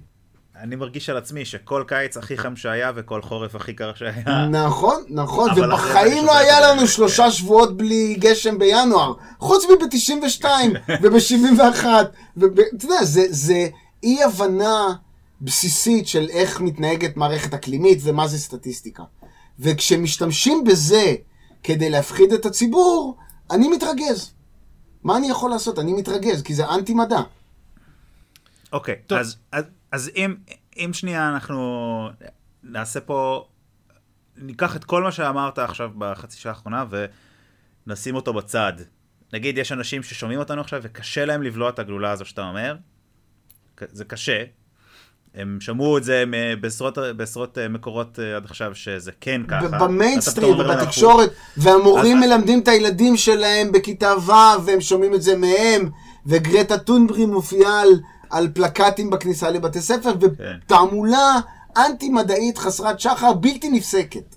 תעמולה אז- מאוד מוצלחת. מעולה, אז מעולה. נניח, הלוואי שהייתי אז יודע נניח לעשות את זה. שכל זה עדיין נכון, וכל מה שאמרת עכשיו לא נכון. יאללה. אנחנו מגיעים, אנחנו מגיעים לשלב שבו אנחנו צריכים אה, לפתור את הבעיה, וזה על ידי אנרגיות ירוקות. יש לנו אנרגיית שמש, אלו השתיים העיקריות, אנרגיית שמש ואנרגיית וטורבינות רוח. נכון. ו- ויותר מזה, אני אגיד, גם אם אתה צודק, מה אכפת לך? בוא, אתה לא רוצה לנשום אוויר נקי? הרי אה, נפט ופחם ואפילו גז, זה עושה זיהום אוויר, עזוב אקלים, זה עושה זיהום אוויר. בוא נעבור למשהו שיהיה נקי, נשתמש בשמש, יש לנו כור גרעיני בשמיים, בוא נשתמש בו, ויאללה, מה אכפת לך? למה אתה אנטי? או, כאילו, אם, אומרים ככה, אם אתה, אם אתה צודק, אז אתה צודק. אם אתה טועה, אכלנו אותה. כן, זה ש- עוד אה, אה, אה, אי הבנה של איך עובד מדע בסיסי, של, של איך עובד ניהול סיכונים בסיסי. אבל לא, לא ניכנס לזה ולפרדוקס של פסקל וזה, אבל אה, אה, ניכנס לנושא האנרגיה הירוקה. ואתם, זה נשמע נכון. מה אכפת לי להשתמש באנרגיה האינסופית של השמש וברוח הנושבת כדי לעשות חשמל? זה הרי נקי, זה חינם, זה לא, זה בר קיימא, זה לא משפיע על הדורות הבאים. זה כל כך יפה. שום דבר ממה שאמרנו הוא לא נכון. זה פשוט, מדעית שום דבר הוא לא נכון. ואנחנו צריכים להתחיל מלהבין כמה דברים. הדבר הראשון שאנחנו חייבים להבין הוא שבני אדם חייבים אנרגיה כדי להתקיים. זה לא פינוק. זה לא איזשהו משהו שבא לי לצאת לסרט, אז אני רוצה שיהיה חשמל. זה כל התשתית של המין האנושי במאה ה-20, עם ההישגים הבלתי נתפסים. שהמין הגיע אליו, עם השפל החסר תקדים של עוני ושל תת-תזונה בעולם, עם היכולת הבלתי נתפסת שלנו להתמודד עם אירועי אקלים, שירדה פי מאה במאה השנה האחרונות. זה האוכל שאנחנו אוכלים ומקררים אותו. זה המים שאנחנו שותים בארץ, יותר מ-60% זה מים מותפלים. מה זה מים מותפלים? זה אנרגיה שהפכה למי שתייה. זה מוסדות הבריאות שלנו. זה מוסדות התרבות שלנו. זה כל התשתית, זה הבניינים שלנו, הבטון של הבניינים שלנו. זה כל החומרים שמהם מורכב כל אלמנט בחיים שלנו. זה הכל אנרגיה. אנרגיה זה המטבע שאנחנו משלמים כדי לשלם על החיים בעולם המודרני. זה דבר ראשון שחייבים להבין. אתה רוצה... אוקיי, אבל יש... רגע, אפשר, אפשר לא לחיות אז. מעולה, אז יפה, אז אנשים לא אומרים לי. אנשים אומרים לי, בני אדם הם סרטן בגוף כדור הארץ, וצריכים לחיות כמו האמיש. אני אומר, עם אנשים כאלה אין לי בכלל ויכוח. אנחנו חיים על ספרות שונות. האנשים האלה, רווחת המין האנושי אינה לנגד עיניהם. הם יותר חשובה להם גאיה, ולכן אין לי בכלל ויכוח איתם. אגב, אני לא בטוח שאתה צודק. זה אנשים שרווחת המין האנושי ברורה להם מאליה, והם אה, הם לא מבינים כמה הם לא צריכים מבינים ל- לשלם, אני מקבל את באיזה, זה, אני באיזה מקבל. חוסר יש- ביטחון הם יחיו, אם הם יחיו כמו האמיש, ואם הם... אה, זה, הם לא מבינים. אני, אני מקבל, אני מקבל את זה, יש גם כאלה, גם אני נתקל בכל הסוגים, אז אני בהחלט מקבל שאנשים שלא מבינים את זה. זאת הנחת יסוד הראשונה. ה- הדבר השני שאנחנו חייבים להבין, הוא שבעולם המודרני, בוודאי בערים הגדולות, אנחנו חייבים אנרגיה כל הזמן. כל הזמן. בלילה, כשהעיר מתה, היא עדיין צורכת כ-70% מצריכת החשמל שלה ביום. זו פשוט עובדה. ולכן, רשתות חשמל מודרניות מתבססות על שני אלמנטים קריטיים. אחד הוא הפקה, כמה אה, ואט אתה יכול להפיק מחומר מסוים, זאת אומרת, זה, זה צפיפות האנרגיה של מקור הדלק שלך. והדבר השני הוא יציבות. שני האלמנטים האלה הם קריטיים להפקת האנרגיה האנושית. צפיפות האנרגיה היא גם קריטית לא רק לחשמל, אלא גם להפקה של אה, אה, אנרגיה ישירה על ידי שרפת דלקים לחום, או של שינוע של אוניות ומטענים ומכוניות. אבל גם אם נדבר רק על חשמל, שעל זה מדובר בעיקר, בהקשר הזה של אנרגיה ירוקה, אה, שני הרכיבים האלה הם קריטיים. צפיפות האנרגיה, שנותנת לך הרבה אנרגיה תמורת מעט דלק, ויציבות. יציבות היא רכיב קריטי במערכת. וכשמסתכלים על שתי צורות ההפקה הפופולריות בפרופגנדה הירוקה, רוח ושמש, שתי התכונות העיקריות שלהן, תכונות פיזיקליות שאתה לא יכול לנצח אותן בעזרת טכנולוגיה, הן, אחד, דלילות האנרגיה, ואנחנו עוד רגע ניכנס למה זה אומר, ושתיים, התזזיתיות שלהן, אי היציבות שלהן. האנר... אני אסביר, שנייה, יציבות, אם אני לוקח גלון של דלק, הוא בג'ריקן, יש לי את הגלון של דלק הזה, לאן שאני אקח אותו. או, יות- לא רק לאן, אלא אתה- תסדר טפטפת, יהיה לך כן, קצב שאתה... ובהשאלה, בקצב, ואתה- תחנות כוח פחמיות עובדות 24 שעות ביממה. ואתה יכול להקטין קצת את התפעולה שלהם, להגדיל קצת, אבל הן עובדות כל הזמן. רוח ושמש עובדות רק כשיש רוח ושמש. עכשיו, רוח, לפעמים יש, מים, לפעמים מים. אין. מים יש כל הזמן. רגע, נדבר על מים אחרי זה, אם תרצו, מים, מים זה משאב נפלא, אבל אה, אה, הוא כמעט ממוצע. זאת אומרת, מקום שיש נהרות שיכולים לעשות חשמל, כבר עשו איתם חשמל. ואתה יכול לעשות את זה פעם אחת בנהר. ענקיים עכשיו, וזהו, כן. בדיוק, אתה יכול לעשות את זה פעם אחת פר נהר. אז אה, אה, בשוודיה יש להם 40 אחוז חשמל הידרואלקטרי, ישר הם מפיקים מאנרגיה גרעינית, ועוד 5-6 אחוז מרוח, והם שמחים ומאושרים. אבל אה, בארץ אין לנו בכלל הידרואלקטרי. המודל השוודי, אוקיי. עכשיו, רוח אה, אה, עובדת רק כשיש רוח, בארץ כמעט אין, ושמש, אני עשיתי על זה מחקר מקיף, בשום מקום בלילה אין שמש. בדקתי. זאת הלצה קטנה. אה, אה, אבל אנחנו צריכים חשמל כל הזמן. ולכן התכונה העיקרית, שתי התכונות העיקריות של האנרגיות האלה, הדלילות והאי היציבות, הן קובעות איך הן מתנהגות ביחס לרשת הקיימת. מה זה אומר? זה אומר כמה דברים. קודם כל זה אומר שהן תופסות שטח אדיר בגלל הדלילות האנרגטית של השמש ושל הרוח. שטח שאי אפשר לתפוס כמה ממנו צריך כדי לשנע מדינה. אתה יודע, כדי לשנע את ישראל, אפילו בחישוב התיאורטי אתה תצטרך יותר מהנגב. אז, אז רגע, אם יש לי, אם יש לי תא סולארי שהוא ביעילות של 100%. הוא יעילות של תאים סולאריים מוגבלת ל-32% בגלל קווייזר שוקלי. אבל, אבל אבל נגיד, נגיד ו... אה, אנחנו, לא יודע, מוצאים עכשיו איזו טכנולוגיה חדשה. כן, אה, 100%. אז עדיין... כן, אז, 100%. אז זה יהיה נגיד בשליש יותר קטן מזה, כי אתה על כל תא 100, אבל עדיין הסקייל אפ של הטכנולוגיה הוא דו-ממדי. כדי לתפוס יותר אנרגיה, אתה צריך לפרוס על שטח. ושטח גדל יותר מהר ביחס לנפח. כי רדיוס של כדור הוא 4 שלישית, ורדיוס של מעגל הוא 4 ריבוע, וההיקף של מעגל הוא 4 ריבוע, והשטח של מעגל הוא 4 ריבוע. אז אין לך מה לעשות עם העניין הזה. הסקייל אפ הוא דו-ממדי, וזה נובע, א', מהתכונות הפיזיקליות, וב', מהצפיפות האנרגטית הנמוכה של הדברים האלה. אז זה דבר ראשון. ההשפעה המיידית של זה, הוא שזה מייצר חתימה סביבתית אדירה. אדירה, זה במקום, וזה מדבר על זה מייקל שלנברגר הרבה, שהוא גם כותב בתחום, ואני ממליץ מאוד לקרוא את הספר שלו. אה, הוא אומר, Apocalypse Never. Apocalypse Never, בדיוק, אפוקליפסה לעולם לא, על, על המשקל של אפוקליפסה עכשיו. הוא אומר, במקום ללכת לכיוון של להקטין את החתימה הסביבתית של הפקת אנרגיה, הארגונים הסביבתיים בצד אנטי-מדעי מובהק רוצים, תומכים במוצר שמגדיל את החתימה הסביבתית של האדם. למה לעשות את זה?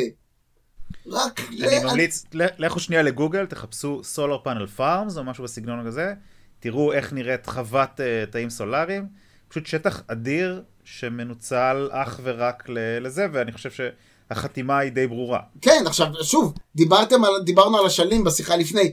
כל מי שנוסע לנגב רואה את העין של סאורון, כל מי כן, שנוסע לכיוון מצפה רואה את העין של סאורון, זה מכוער, זה מפגע, יש לזה חתימה סביבתית גדולה. עכשיו, אין לי בעיה עם, עם פיתוחים טכנולוגיים, סבבה. אם הם היו מועילים למשהו, אבל המציאות היא שזה לא מועיל לכלום, ועל זה אנחנו מדברים בשלב הבא, וזה הנקודה ש, שהאנרגיות האלה הן לא יציבות, או uh, unreliable באנגלית, אי אפשר לסמוך עליהן. מה זה אומר?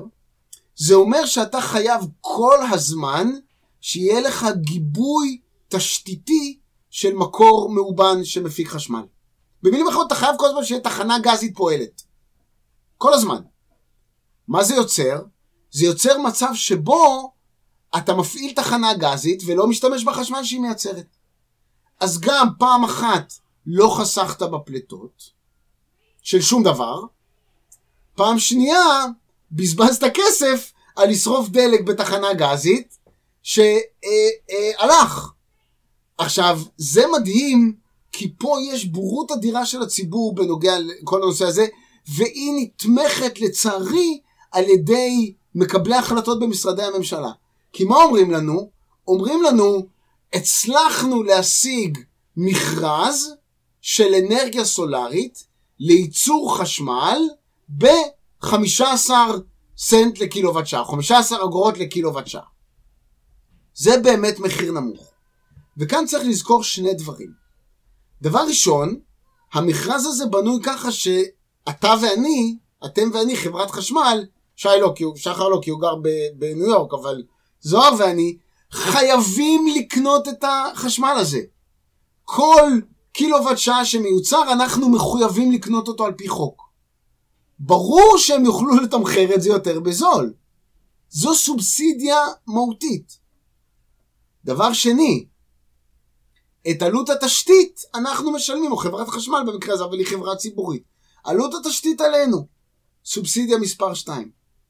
דבר שלישי, עלות הייצור היא חלק קטן. עלות משמעותית בערך שלית היא העלות של ייצוב רשת החשמל. הסטביליטי הזה שדיברנו זה עלות מרכזית. אבל הם פטורים מהעלות הזאת. מי סופג את העלות הזאת? אני וזוהר. עכשיו, מי באמת סופג את העלות הזאת? כל מי שאין לו כסף לשים פאנלים סולאריים על הגג. אז מה קורה? מי שיש לו 100 אלף שקל לשים פאנלים סולאריים על הגג, עושה הסכם עם חברת חשמל, מקבל דיבידנד, פטור ממס, אתם יודעים שזאת ההכנסה היחידה במדינת ישראל שהיא פטורה ממס? פטורה ממס. איך זה לא סובסידיה? אני לא יודע. פטורה ממס, חברת חשמל מחויבת לקנות ממנו את החשמל, בלילה היא מחזירה לו אותה, כי הוא לא מחובר לפאנל הסולארי שלו, כן? הוא לא יכול, הוא צריך חשמל בלילה. אין אף אחד שלא משתמש בחשמל בלילה. והם מרוויחים 1,200 שקל לחודש. מי משלם את ה-1200 שקל לחודש האלה? כל מי שיש לו שיכונים בג'סי כהן, ובדלת צפון, ובקטמונים, וכל האנשים האלה שגרים בעוני, ואין להם איך לשלם, הם סופגים את העלייה במחיר החשמל. שזה מס אחיד, כי זאת עלייה קבועה לכולם, ורכיב החשמל הוא יחסית קבוע בתמהיל ההוצאות של משפחה ישראלית ממוצעת. ולכן העניים סופגים את זה הכי הרבה. אז זה מה שאני מתכוון שאני אומר הון שלטון. וכל זה, בגלל התזזיתיות אתה לא חוסך בכלל בפלטות ולא במזהמים. אז פעמיים אנחנו מפסידים, אנחנו דופקים את העניים, וכל זה כדי שלאיזה מישהו במשרד איכות הסביבה, שעל זה עכשיו השרה גמליאל רוכבת, יעשו איזה, ירגישו טוב בלב שהם היטיבו עם העולם. ובמציאות רגע, אבל... הם עושים ההפך, הם מזיקים אבל... לעולם. אבל אם אנחנו, אם כן, יש מספיק אנשים שיהיה להם את התאים סולאריים על, על הגג, אנחנו כן הורדנו את הצריכה שהיא מפוסיל פיולס. לא, זה בדיוק הנקודה. לא, אוקיי, אנחנו... אוקיי, אז תסביר את הנקודה. הנקודה היא שאנחנו כל הזמן... כל... אה, אוקיי, נכון, צריך שתי נקודות להוסיף, סליחה. שתי נקודות חשובות שצריך להוסיף פה. נקודה ראשונה, אה, תחנות אה, כוח גדולות, אי אפשר לכבות ולהדליק תוך יום. הן פועלות תמיד. הן פועלות תמיד, אי אפשר, זה לוקח שלושה ימים לכבות ולהדליק. אוקיי? יש תחנות כוח מיוחדות שנקראת תחנות פיקריות, שאותן אפשר לכבות ולהדליק על עסקה שש שעות. אמ, זה לא בריא להם, ועושים את זה בערך 30 פעם בשנה, נגיד פעמיים שלוש בחודש, והן תחנות מאוד בזבזניות. ה-thermodynamic efficiency שלהם הוא מאוד מאוד נמוך, ולכן הן שורפות יותר דלק, ועולות יותר כסף, וזה בגדול מתקזז עם החיסכון שחסכת. הדבר השנייה שצריך להבין, הדבר השני שצריך להבין, הוא שאין לנו יכולת לאגור חשמל בצורה מסיבית. כל מי שאומר שיש, פשוט לא מבין כלום באגירת חשמל. אומרים לי, מה אתה מדבר? החווה של טסלה באוסטרליה? אז אתן לכם פשוט את המספרים כדי שתבינו. החווה של טסלה באוסטרליה, חוות הבטריות הכי גדולה בעולם, זה בטריות רגילות לגמרי, אין שם שום פריצה טכנולוגית, זה ליתיום איון בטרי, זה טכנולוגיה בת 50 בגדול. פשוט עשה הרבה מהם. אוקיי. התחנה הזאת מחזיקה חשמל, עושים את המספרים, זה קל מאוד, זה לחבר, לחלק מספר אחד במספר שני ולחלק במספר שלישי.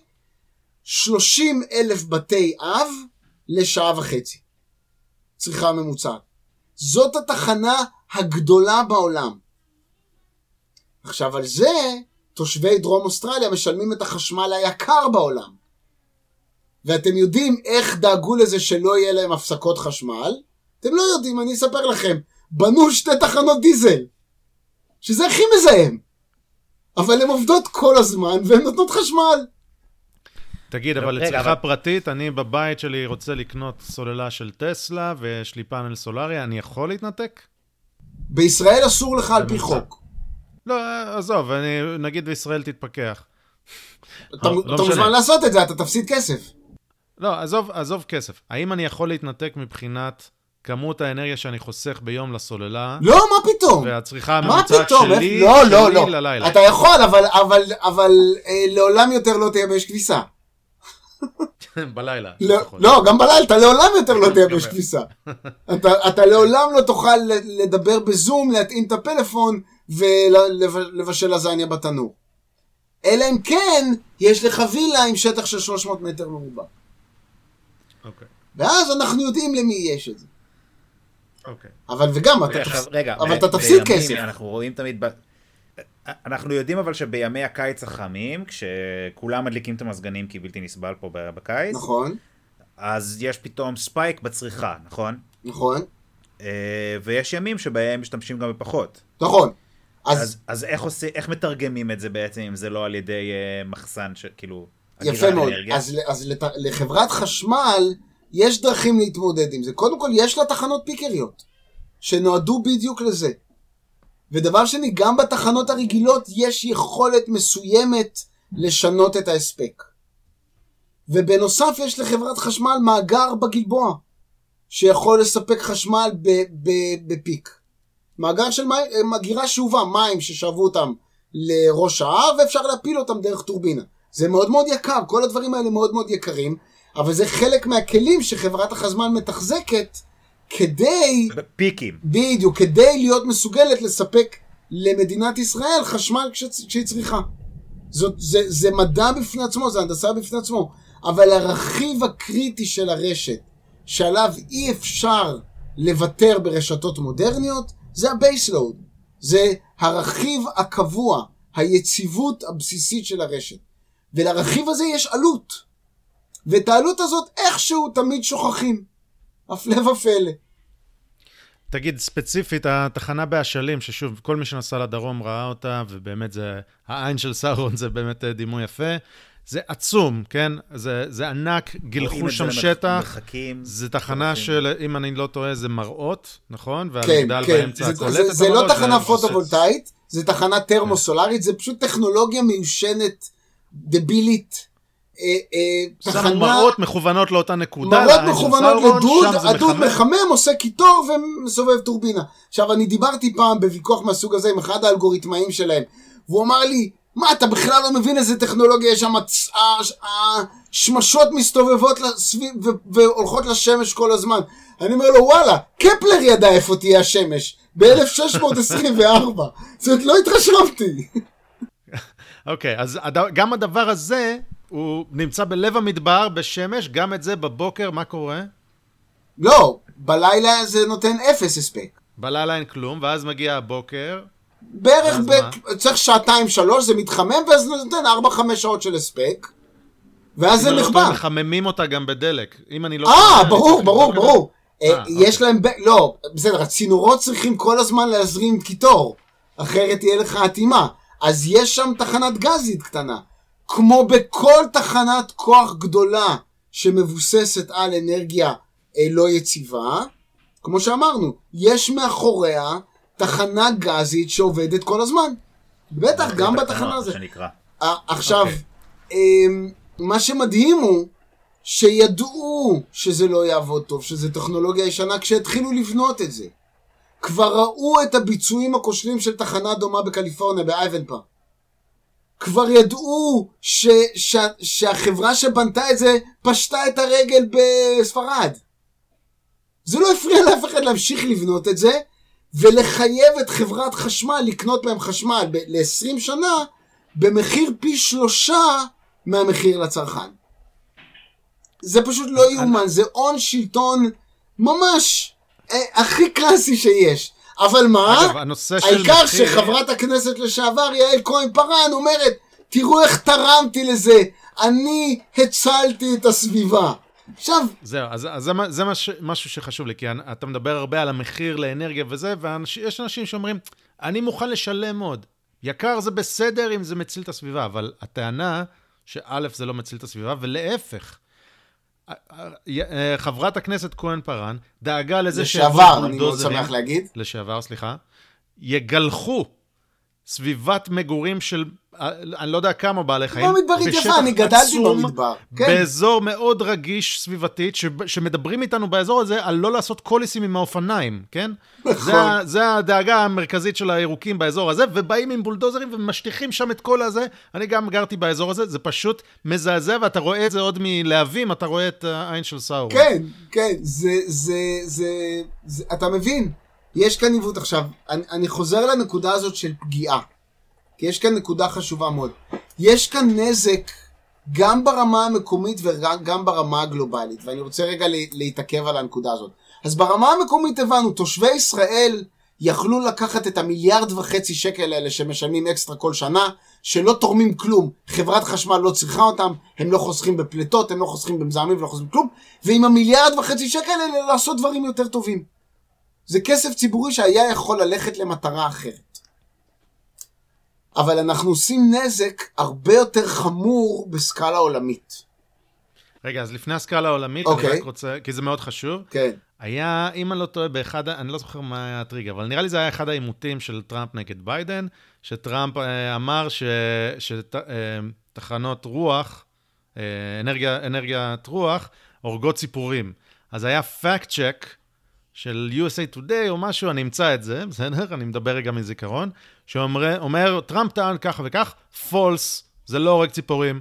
רק כ-600 אלף ציפורים מתות בשנה לעומת אה, אה, מיליארדים. זה, אז לכן זה נכון, כי יש רק 600 אלף, מה ששכחו להגיד, מי זה ה-600 אלף האלה? זה לא ציפור דרור שזה, זה זה ציפורים העופות הגדולים, זה נכון. הנשרים, זה ה... זה ה... לא יודע, קונדורים, כל, כל העופות שאנחנו גם ככה...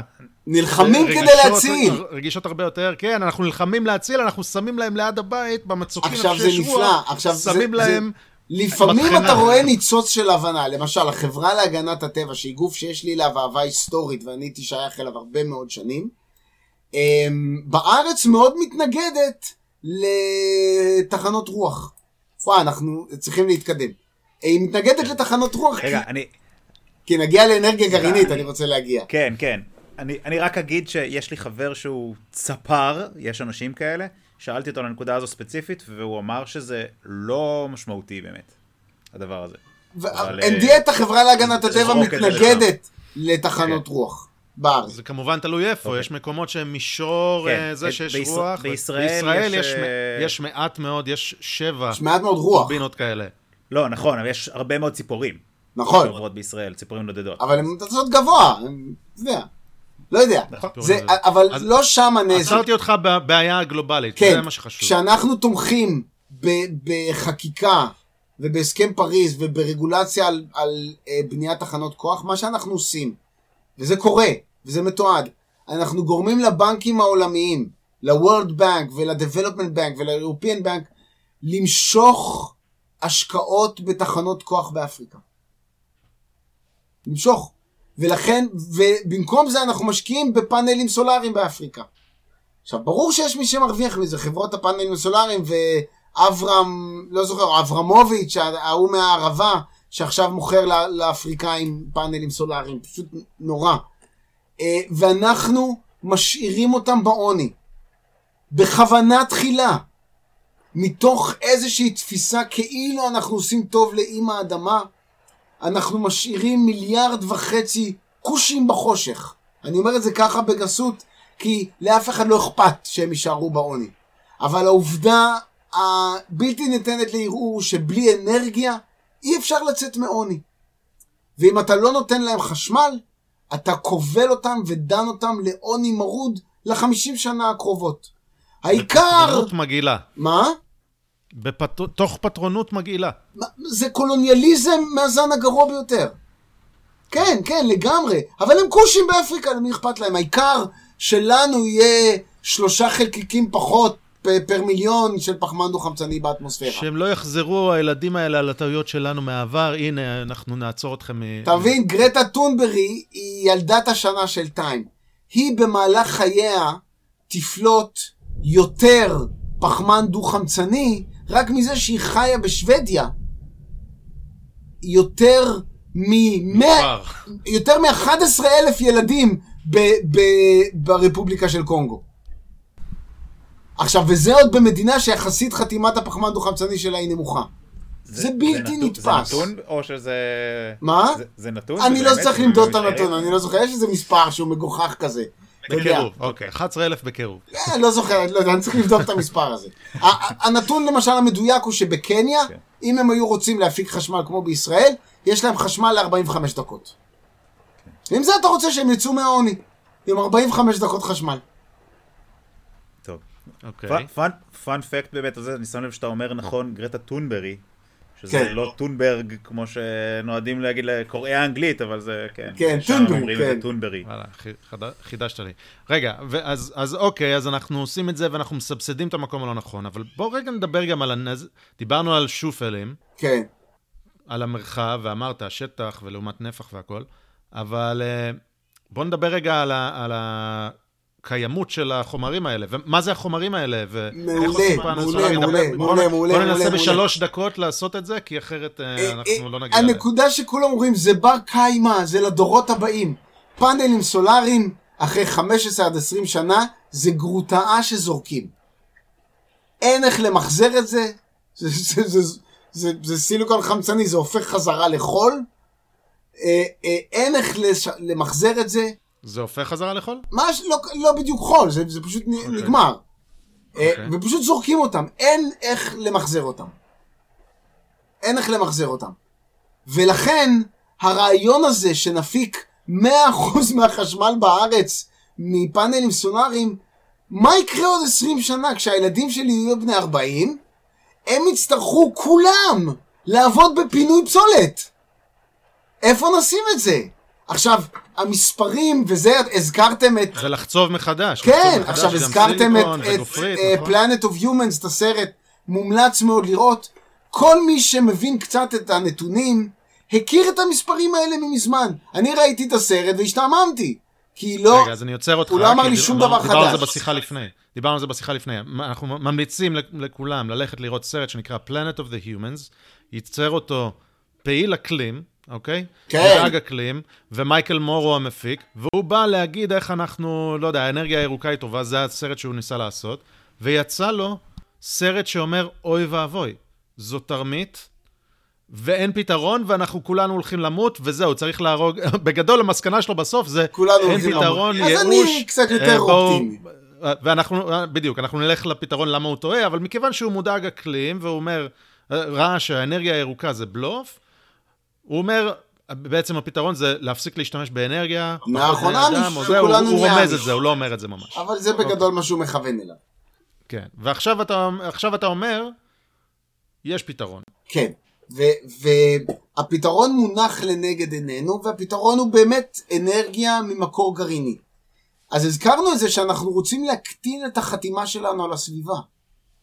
עכשיו, אחת הדרכים לעשות את זה, במיוחד בהקשר של הפקת חשמל, היא להשתמש במקור שהוא יותר צפוף אנרגטית. הצפיפות האנרגטית של אנרגיה גרעינית, שבה אנחנו מפרקים גרעיני אורניום, היא פי עשרה מיליון יותר משל פחם. פי שלושים מיליון יותר משל גז או משהו כזה, זה מספר. זאת אומרת, על כל עשר מיליון חביות פחם, צריך חבית אחת של אורניום. דמיינו את המספר הזה, זה לא יאומן. עכשיו, אנרגיה גרעינית זה טכנולוגיה שהיא בשלה. אנחנו יודעים איך לעשות את זה מאוד מאוד מאוד טוב. היא די זולה, והסיבות שהיא לא זולה לא קשורות לטכנולוגיה, אלא קשורות לרגולציה, ואני ממליץ לכולם לקרוא פוסט אה, משולש של אתר שנקרא רגולטור בפייסבוק, ויש בלוג שנקרא רגולטור שכתב על זה באריכות. והכי הכי חשוב, היא יציבה, כמו שאמרנו זה תחנת כוח, אז אין שום בעיה של יציבות, והיא בטוחה. ופה תמיד מתנפלים עליי. אומרים, מה אתה יודע? כן, ראיתי צ'רנוביל, מה אתה... מה, תגיד, ראיתי אתה- שם, זה? עכשיו, כאן אין שום ויכוח לגבי הנתונים. מבחינת הפקת אה, בטיחות, הרוגים פר אה, קילוואט שעה, תחנות כוח גרעיניות הן בי פאר בסדרי גודל יותר בטוחות מכל שאר הטכנולוגיות שיש לנו. עכשיו, אנחנו מדברים על מערכת שאנחנו כבר יודעים שאפשר לעשות אותה בסקלות גדולות. אתה יודע, היה עכשיו בחדשות לעשר דקות באילת, ביום אחד הצליחו להפיק, בתקופת הקורונה, כשכל הבתי חול- מלון סגורים, הצליחו להפיק כמות שהיא אקוויוולנטית ל-100% מה, מהתפוקה. ועל זה כותבים בעיתונות, זה הוכחה שזה אפשר, אבל אנחנו יודעים בוודאות שה scale-up של, של תחנות אה, כוח ממקור לא יציב הוא בלתי אפשרי. לעומת זאת, צרפת, מעל 70% מהחשמל שלה הוא גרעיני. ולא מדובר פה על כלכלה קטנה. אנחנו יודעים בפירוש, עכשיו צרפת, דרום קוריאה, אה, בלגיה, צ'כיה, הונגריה, כלכלות ענק, משתמשות במעל 50, מעל 30 אחוז מהחשמל שלהם ממקור גרעיני. שוודיה, ארה"ב 20 אחוז, אנגליה 20 אחוז. אה, אה, אה, כלכלות ענק שחלק אדיר מהחשמל שלנו ממקור גרעיני, אנחנו יודעים שאפשר לעשות על זה סקיילה. כמה בישראל אגב? אין בישראל חשמל ממקור אפס? גרעיני. אפס. אוקיי. לצערנו הרב. כבוד. לא נספיק לדבר עכשיו.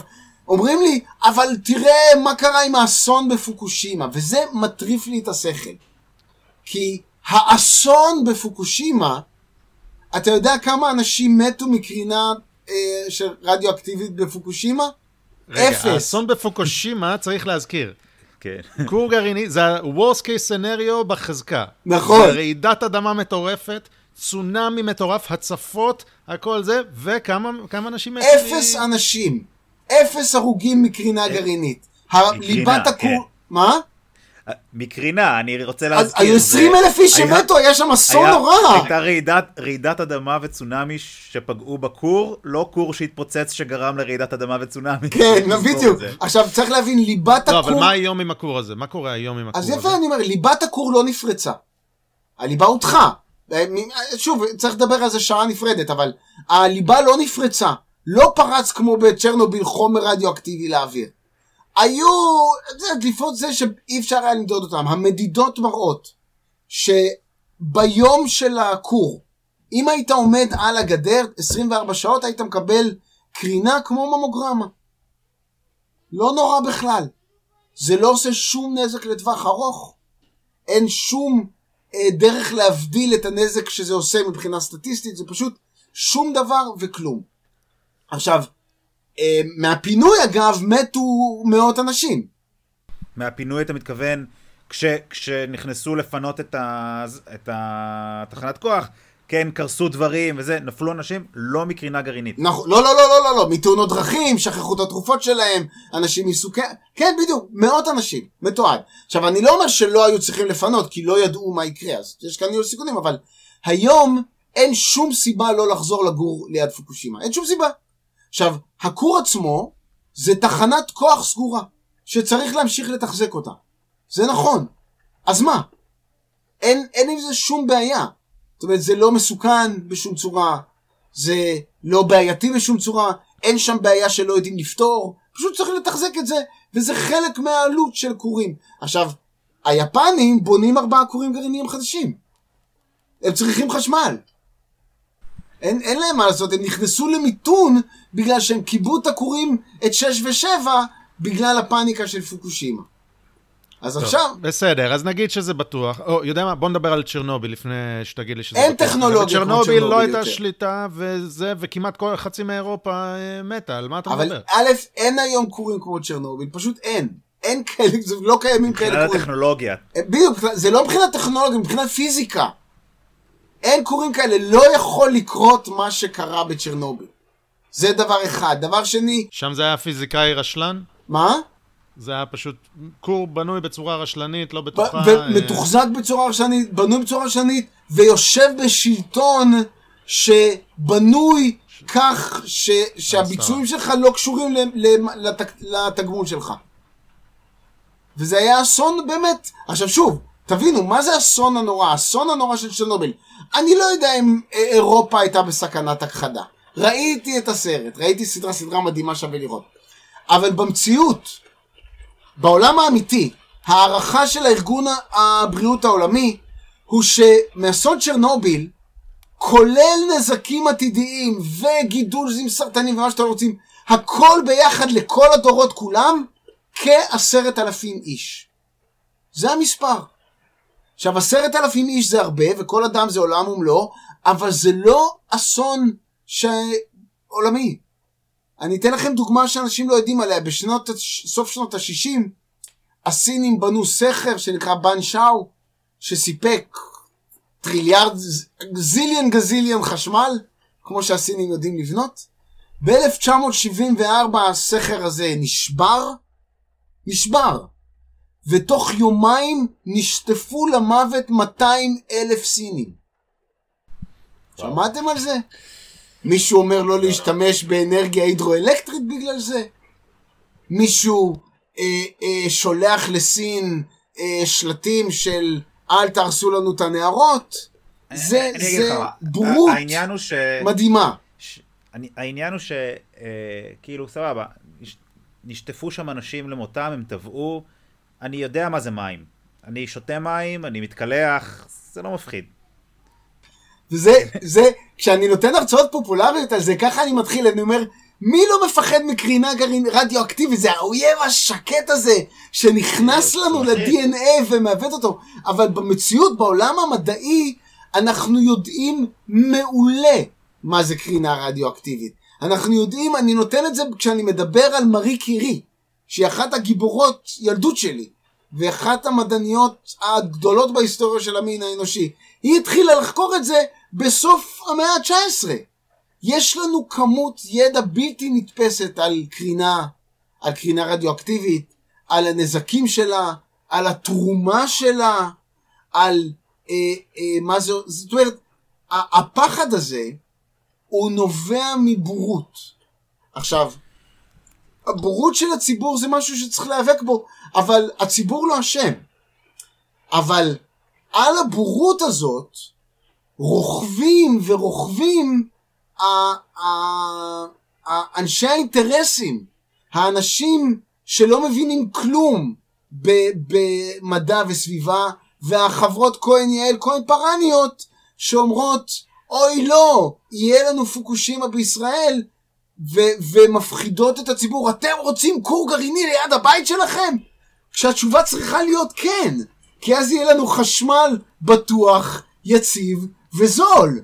אבל להפחיד זה כל כך הרבה יותר קל מ- מלהסביר אמת מדעית. מדע זה מסובך, זה קשה, זה אתה צריך להראות גרפים ונתונים, זה נורא.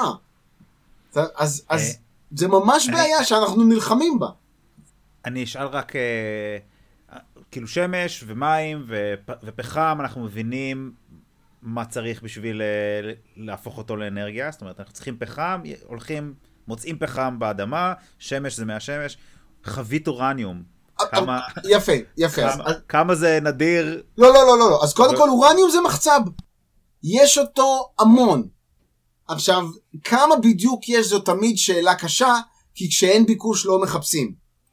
אבל אני דיברתי, אני כמו, שאתם, כמו שאמרתי, אני ביליתי הרבה זמן בלוס אלמוס. השכן שלי, האבא של החברה הכי טובה של הבת שלי, עבד בנוקלר סטיורצ'יפ פרוגרם, זה התוכנית לניהול הארסנל הגרעיני של ארה"ב. הוא עבד שם, אני לא אגיד לכם במה, אבל לא משנה. ועשינו חישוב על גב מעטפה, והוא הראה לי שרק מהאורניום שלוקחים, ארה"ב מפרקת את ראשי הנפץ הגרעיניים שלה. רק מהאורניום שמפרקים משם, בהערכה גסה, יש דלק לכל האנושות, כולל הגידול ל-300 שנה. מדהים. זה פשוט, עכשיו, אולי הוא טועה במאה שנה. רק מראשי הנפץ הגרעיניים, כאילו, רק ממה שיש בה. רק בלי דחפור אחד על הרצפה. בלי דחפור אחד. עכשיו, בניו מקסיקו יש, אתה יודע, מרבצי אורניום אדירים. בדרום אפריקה, במדבריות של, של סין, ברוסיה, יש מרבצי אורניום. עכשיו, עוד משהו מעניין לגבי אנרגיה גרעינית. לגבי כל האנרגיות האחרות, בעצם אנחנו כבר יודעים מה לעשות. אנרגיה גרעינית היא התחום היחיד, או בעולם הפקת האנרגיה המסיבית, שבו יש טכנולוגיות שעוד לא חקרנו. כי אנחנו יודעים איך לעשות אורניום, להפיק חשמל מאורניום, אבל אנחנו לא יודעים איך להפיק חשמל מתוריום, או להפיק חשמל מיסודות רדיואקטיביים אחרים. זה טכנולוגיות אחרות לגמרי. עכשיו, זה מדהים. למה זה מדהים אותי עוד יותר? כי בגלל הפרופוגנדה הירוקה והטירוף המערכתי הזה, חנקנו את המחקר. עכשיו, זה מדהים, בכל אוניברסיטה בעולם, בארץ גם, יש חמש מחלקות, חמישה, חמש קבוצות שחוקרות איך לשפר פאנלים סולאריים. בצורה זו... כולם חוקרים פאנלים סולאריים. כולם עושים איזה כסף שנשפך וזה.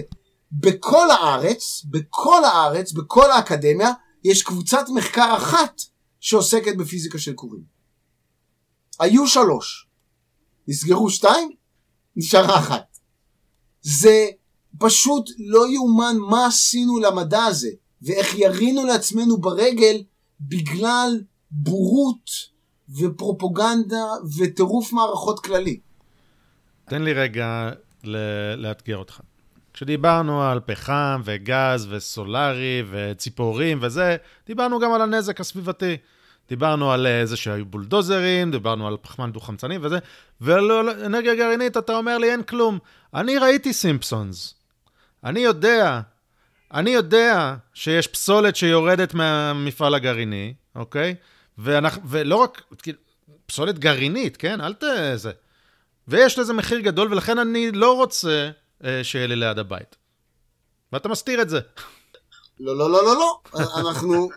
אני, אני אדבר על זה, פסולת גרעינית זה דבר חשוב. אז קודם ככה, קודם כל צריך להבין כמה דברים. דבר ראשון, יש ממש מעט פסולת גרעינית. כמו שאמרנו, צפיפות האנרגיה של אורניום היא דבר פנטסטי. ולכן, כל האנרגיה של ארצות הברית לשלוש מאות שנה האחרונות ייכנסו במגרש פוטבול שערמו בו חביות לגובה 100 מטר.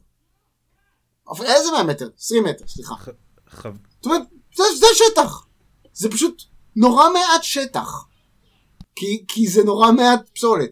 עכשיו, חלק גדול קח מהפסולת... קח מכרה אחד כלשהו של פחם, שם אתה יכול להכניס הכל בקלות, בנוח וזה. עכשיו, מה אוקיי. הבעיה? ואני לא אגיד לכם שיש בעיה, אנחנו רוצים להיות מדויקים מדעית. מה הבעיה? הבעיה היא שזמן מחצית החיים של הפסולת הזאת היא 1,500 שנה. זאת אומרת, אנחנו קוברים את הפסולת הגרעינית בחביות, והיא ממשיכה לדעוך למשך 1,500 שנה. יש משם קרינה גרעינית. עכשיו, אנחנו לא יודעים מה זה יעשה לאקוסיסטמה הקרובה. ולכן, עד היום אין לנו מה שנקרא פתרון של קבורה גיאולוגית. אנחנו לא יודעים לקחת פסולת גרעינית, לזרוק אותה באדמה ולשכוח מזה. אנחנו לא מספיק יודעים על הטכנולוגיה כדי לעשות את זה. כי אין לנו 1500 שנה של ניסיון, אוקיי? אז הרגולטורים פוחדים בצדק לקחת מכרה, כמו שאמרת, לאטום אותו ולזרוק בפנים את הפסולת. כי אוקיי. זה מפחיד. אנחנו לא רוצים לעשות משהו שעוד 800 שנה נתחרט עליו. המשמעות של זה היא שהיום פסולת גרעינית, כל גרם של פסולת גרעינית הוא מנוטר. זאת אומרת, יש מהנדסים שיושבים בחדר בקרה ש... שמודד קרינה, גר... אה, אה, קרינה סביב אתר הקבורה של הפסולת ומ- ומנטרים את זה. וזה חלק מהעלות של האנרגיה הגרעינית. אבל- קוברים את זה באדמה, או לא, לא, שעושים עורמים איזה זה. קבר עופרת? עורמים או את זה, עורמים? את זה, הולכים, הולכים למקום שאין בו אנשים, זה יש הרבה על כדור הארץ, מקומות שאין בהם אנשים, עושים מתקן אגירה, ושם שם, שולחים חביות. עכשיו, שוב, זה תהליך, לוקחים את הפסולת, אוטמים אותה בגרפית, ואז בעופרת, ואז בבטון, אלומיניום, עוד בטון, יש תהליך שאני לא יודע אותו, אתה יודע, זה טכנולוגיה. הטכנולוגיה הזאת משתמשים בה כבר 70 שנה, אין בה שום דבר מיוחד. פשוט, אתה צריך בסופו של דבר שמשאית תיקח חתיכה קורנת של, אה, אה, של אה, פסולת גרעינית ותשים אותה ב, ב, באתר. אז אתה רוצה לוודא. שנהג המשאית בסדר, זה הכל.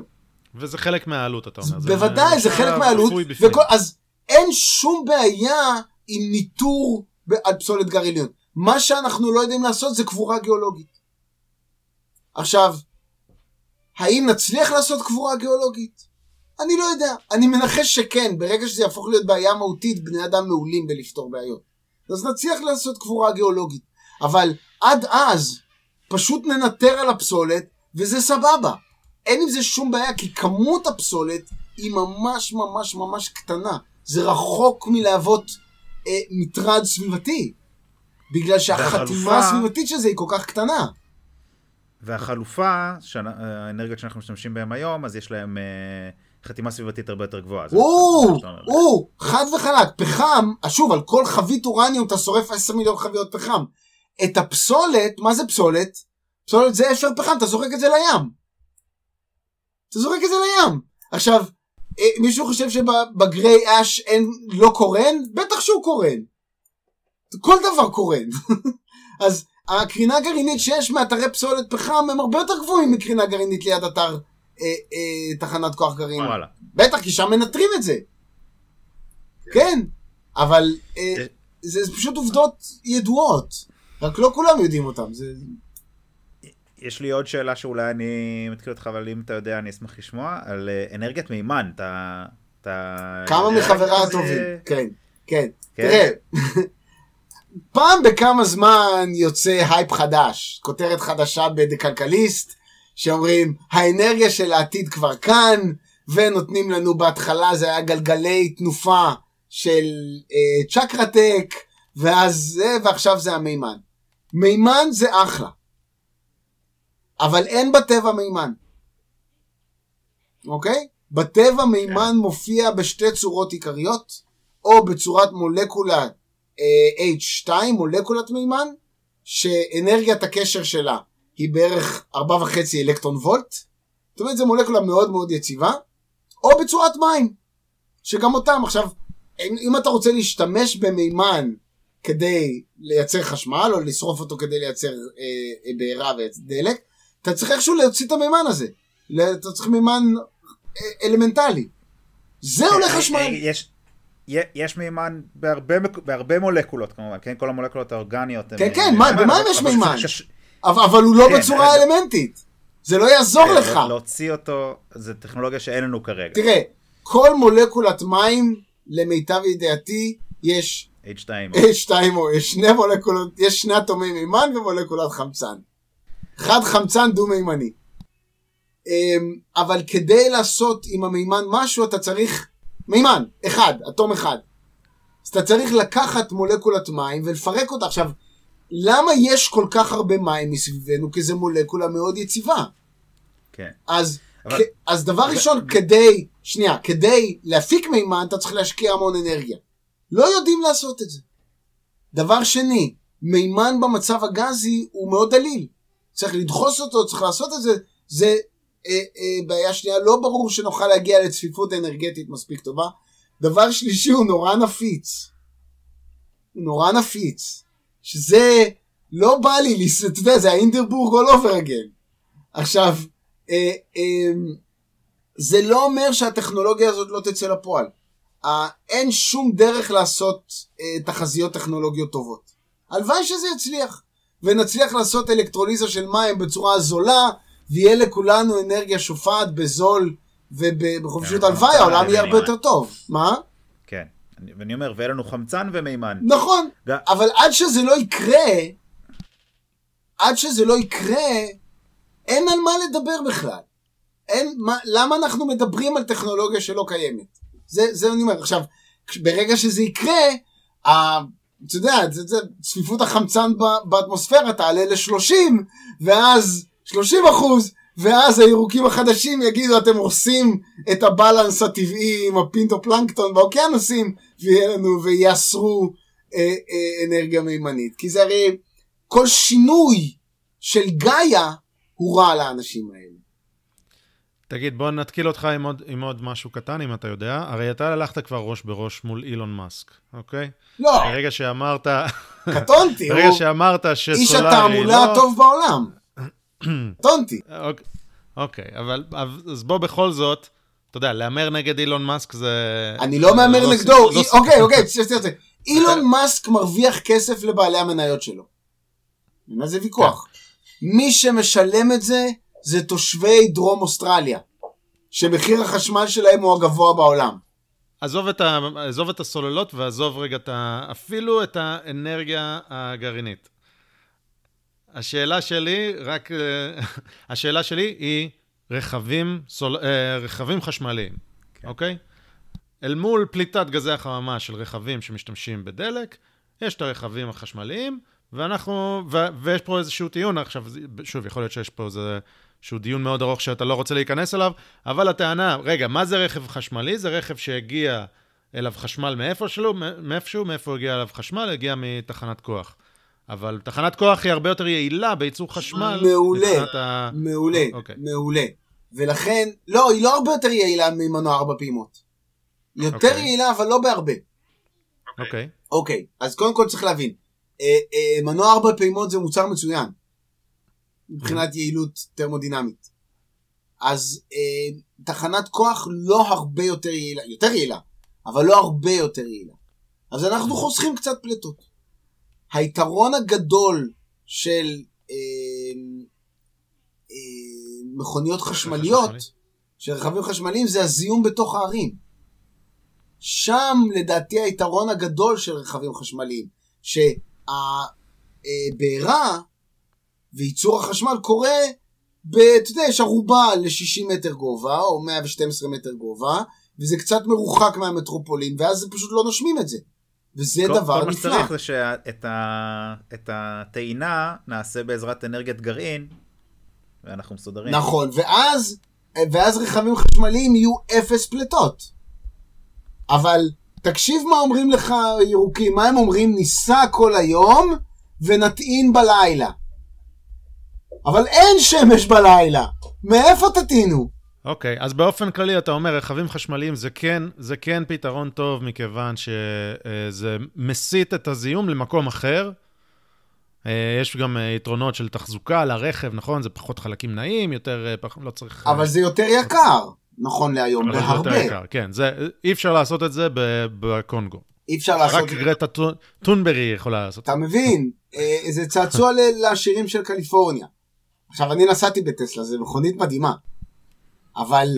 אה, אה, אבל הגיוני שזה האבולוציה הבאה, זאת אומרת, אנחנו נהיים יותר עשירים, ככל שנהיה יותר עשירים, הגיוני שנעבור לרכבים חשמליים. נכון מאוד, מבחינתך. אבל לחוקק שבאפריקה אסור יהיה לעשות רכב שממונע על מנוע ארבע פעימות, זה, אה, זה גזענות נכון. לשמה. אוקיי. אתה מבין? אז צריך להבין, כן, אם זה כלכלי, סבבה.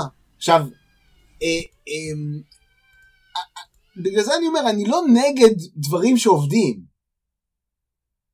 אבל אני מאוד נגד דברים שלא עובדים. אז רוצים לחוקק בחוק שמכוניות חשמליות יהיו הרוב בארץ עד 2050. מה אתם מחוקקים? ראיתם את ההשפעה של זה?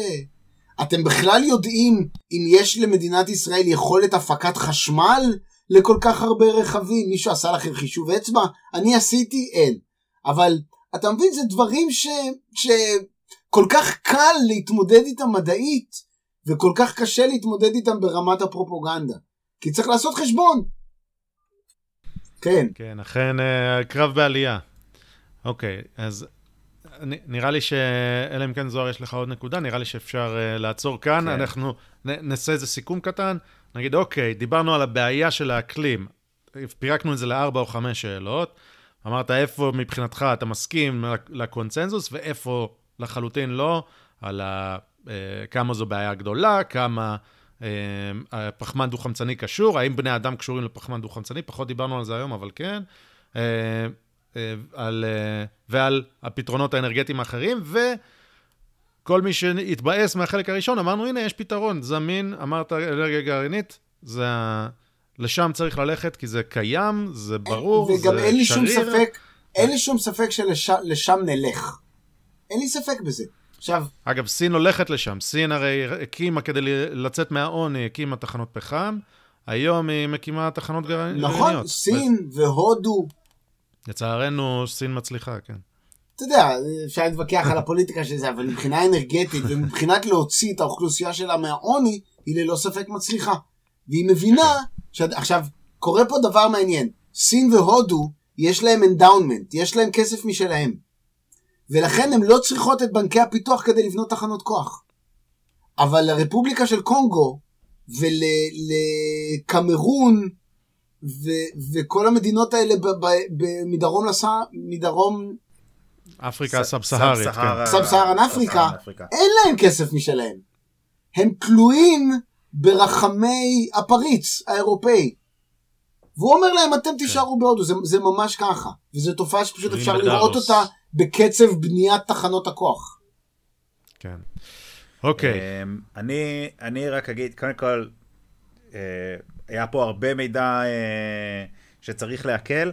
אני רק אגיד שמה שאני לוקח, טייק שלי, וזה אה, לשיחה אחרת, זה, אתה אומר פה בעצם שיש בעיה אקוטית באקדמיה, זה הכל, אה, בעצם קריירות בנויות על זה ותלויות בזה, ובגלל זה המידע הזה לא יוצא בצורה נהירה או בצורה אמיתית, הייתי אומר.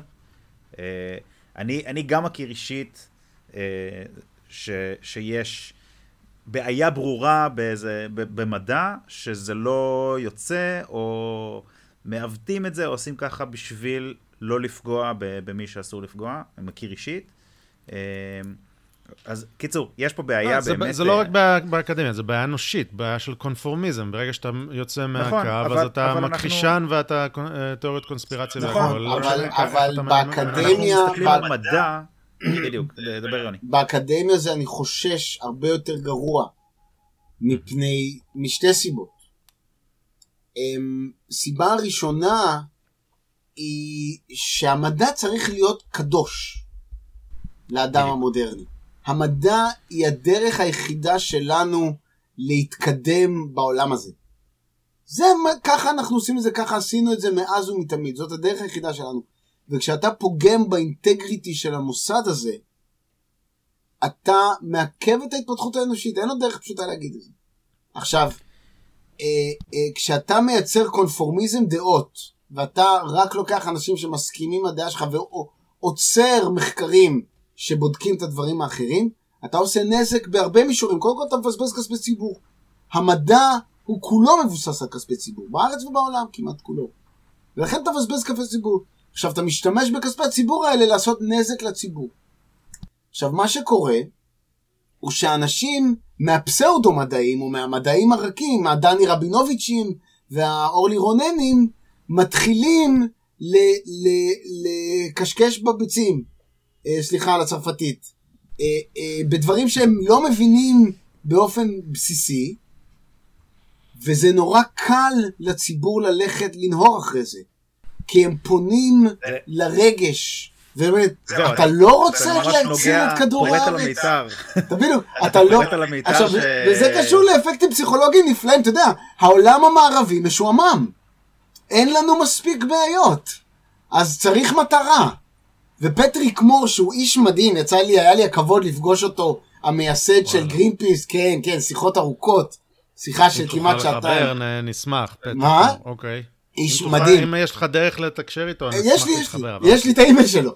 והוא סיפר לי, והוא אמר לי, תקשיב, יוני, זאת אומרת, הוא נתן על זה הרצאה, ואחרי זה, פשוט הוא אומר, אתה לא מאמין מה היה כשחומת ברלין נפלה. מאות צעירים שאין להם אויב נרשמו לגרינפיס כדי לא להשתעמם. זה ממש ככה. האנשים מחפשים משמעות. והמשמעות של לעשות טוב לאנושות כבר לא מספיק טובה להם, כי כבר טוב לאנושות. אתה מבין? אז עכשיו בוא נעשה טוב. אתה יודע מי זה דאגלס מרי? מה? אתה יודע מי זה דאגלס מרי? בוודאי, בוודאי. אז, אז הוא קורא לזה, לדעתי הוא מצטט מישהו אחר, אבל אני זוכר אותו, אומר, הוא קורא לזה, זה תסמונת סר ג'ון בפרישה. אוקיי. Okay. סר ג'ון, סר ג'ון היה קוטל דרקונים. אוקיי? Okay? הוא היה הולך, קוטל דרקונים, אביר גדול וזה, אבל אז הוא קטל את הדרכון, האחרון, ואוקיי, מה נקטול? אוקיי, אריות, קוטל אריות. רגע, אה, נגמר, אה, טוב, מוצא את עצמו, קוטל אה, חתלתולים קטנים, אה, כן. שותים חלב בזה. אז זה סר ג'ון בפרישה. משהו כזה, לגמרי. תסמונת סר ג'ון בפרישה, הוא מחפש מה כן, לקטול. כן, עכשיו, עכשיו, אני לא הראשון שאומר את זה, אבל לתנועות הירוקות האלה יש ממש סממנים דתיים. זאת אומרת, זה, זה כאילו, ברגע שאתה מצליח להתנתק מה... מה מהמדע או, מה, או מהאינפורמציה ומנסה להסתכל על הדברים האלה כתנועה, אתה ממש רואה סממנים דתיים, יש להם חטא קדמון, נכון? אה, אה, בני אדם אשמים, תראה כמה זה קתולי, יש להם חטא קדמון, יש להם ציווי, thou shall not emit CO2. אתה יודע, uh, thou shall not change the planet. יש להם, יש להם קדושים, סנט גרטה ואל גור, יש להם כהנים, הדני רבינוביצ'ים האלה, זה תזה שאני לא כתבתי אותה, זאת אומרת, הרבה אנשים רואים את זה, ויש להם אה, אה, אה, ממש, זה מרגיש כמו דת. ואז אומרים לי, אבל מה אתה מדבר? זה בכלל לא דת, זה מבוסס על מדע. אבל זה לא מבוסס על מדע, כמו כל הדתות. אוקיי. okay. נקודת סיום טובה. אנחנו נותנים המלצת תרבות, בואו נעשה את זה זריז. אני, למקרה שעוד לא חשבת או אתה לא סגור על זה, אני אתחיל, המלצת תרבות. אני, אני חשבתי מה אני אתן, אמרתי, ניתן אה, סיפור קצר של אייזק אסימוב, שנקרא השאלה האחרונה, שלדעתי הוא מדהים. הוא כתוב כזה, התרגום שלו לעברית הוא לא משהו, קראתי אותו גם באנגלית, לדעתי היה יותר מוצלח, אבל אה, אולי יש תרגום יותר מוצלח, אה, אבל אה, הוא חינמי, אפשר למצוא אותו. הוא מדבר שם גם על אנרגיה, אוקיי? על איך אה, הבעיה של אנרגיה, אבל ממש הסוף שלו שווה את כל הסיפור, חוץ מזה שהסיפור עצמו הוא אחלה. ממש blew my mind, מה שנקרא, אין לי ביטוי שיגיד את זה יותר טוב בעברית. ממש העיף לי את הסכך. אה, כן, אחלה, אחלה סיפור. זה לא ארוך, זה, לא יודע, עשרה עמודים, אני חושב, אם אתם רוצים להשוות את זה לספר. השאלה האחרונה של אייזק אסימוב. אוקיי. Okay. Uh, אני אתן uh, המלצה לפרק בפודקאסט שחר שאתה המלצת לי עליו, ואני אמליץ עכשיו כאן כי זה מתקשר לדעתי, אז זה פודקאסט שנקרא The Portal של uh, אריק ויינשטיין.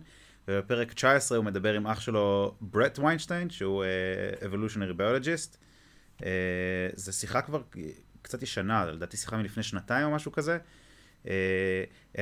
אריק הוא מתמטיקאי, ברט, הוא, ברט הוא evolutionary biologist, הם מדברים שם בס, אחרי חצי שעה ראשונה קצת מוזרה, הם מדברים על מדע, והם מדברים על הבעיות באקדמיה והסיפור אישי שמאוד מאוד מעניין. וזה גם, הסיפור הזה blew my mind, ומי שמתעסק חובה, קצת באקדמיה ממליץ. חובה, וחובה כדי להבין למה מה שאמרת קודם, שמי שמתעסק בקונצנזוס לא יודע מה זה מדע, חייב להקשיב לפרק הזה. וואו, אז רגע, אז גם אני ארשם. אני אתן שתי המלצות. פרק 19 של The Portal. אני אשלח לך. כן, תשלח לי, אני אשמח. אני אתן שתי המלצות, אחת בלי בושה, אני עושה אה, promotion עצמי. יש עיתון פנטזיה שנקרא, עיתון שנקרא פנטזיה 2000. ועכשיו הם יצאו עם, עם מהדורה דיגיטלית שנקרא 2100, ויש לי תרומה קטנה לעיתון הזה, סיפור קצר פרי עטי, אז uh, המאזינות והמאזינים מוזמנים לקרוא. מה שם הסיפור? חייב לקרוא. מה? מה שם הסיפור? הסיפור נקרא פתרון פשוט. ותשימו לינק בטח אני מניח. והסיפור השני, ההמלצה השנייה היא כמובן הספר האחרון של הרוקי מורקמי, הרג קומנדטורה. אה, הוא בעיניי אחד הסופרים הדגולים של אה, סוף המאה ה-20, תחילת המאה ה-21.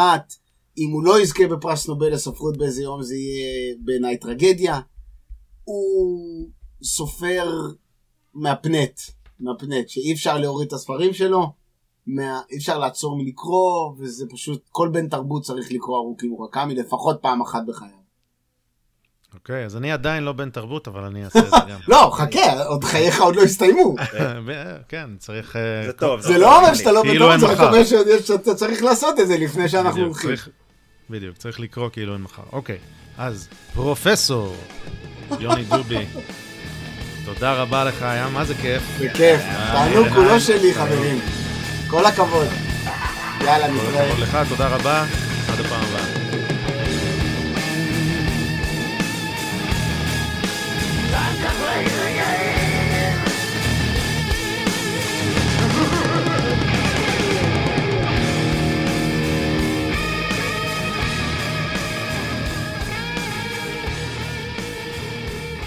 אם אהבתם את מה ששמעתם, אתם מוזמנים לעקוב אחרינו ולהצטרף לערוץ הטלגרם שלנו. אתם יכולים לעקוב אחרינו בטוויטר, לשלוח לנו מיילים, לכתוב לנו תגובות באתר, ולשתף עם כל החברים שלכם שאתם חושבים שהתעניינו בזה. כל תגובה שלכם, הערה, פידבק, הצעה לאורחים, מיילים זוהמים, מה שתרצו, רק עוזר לנו להשתפר ולתת לכם מוצר יותר טוב. תודה שהאזנתם, עד הפעם הבאה, להתראות.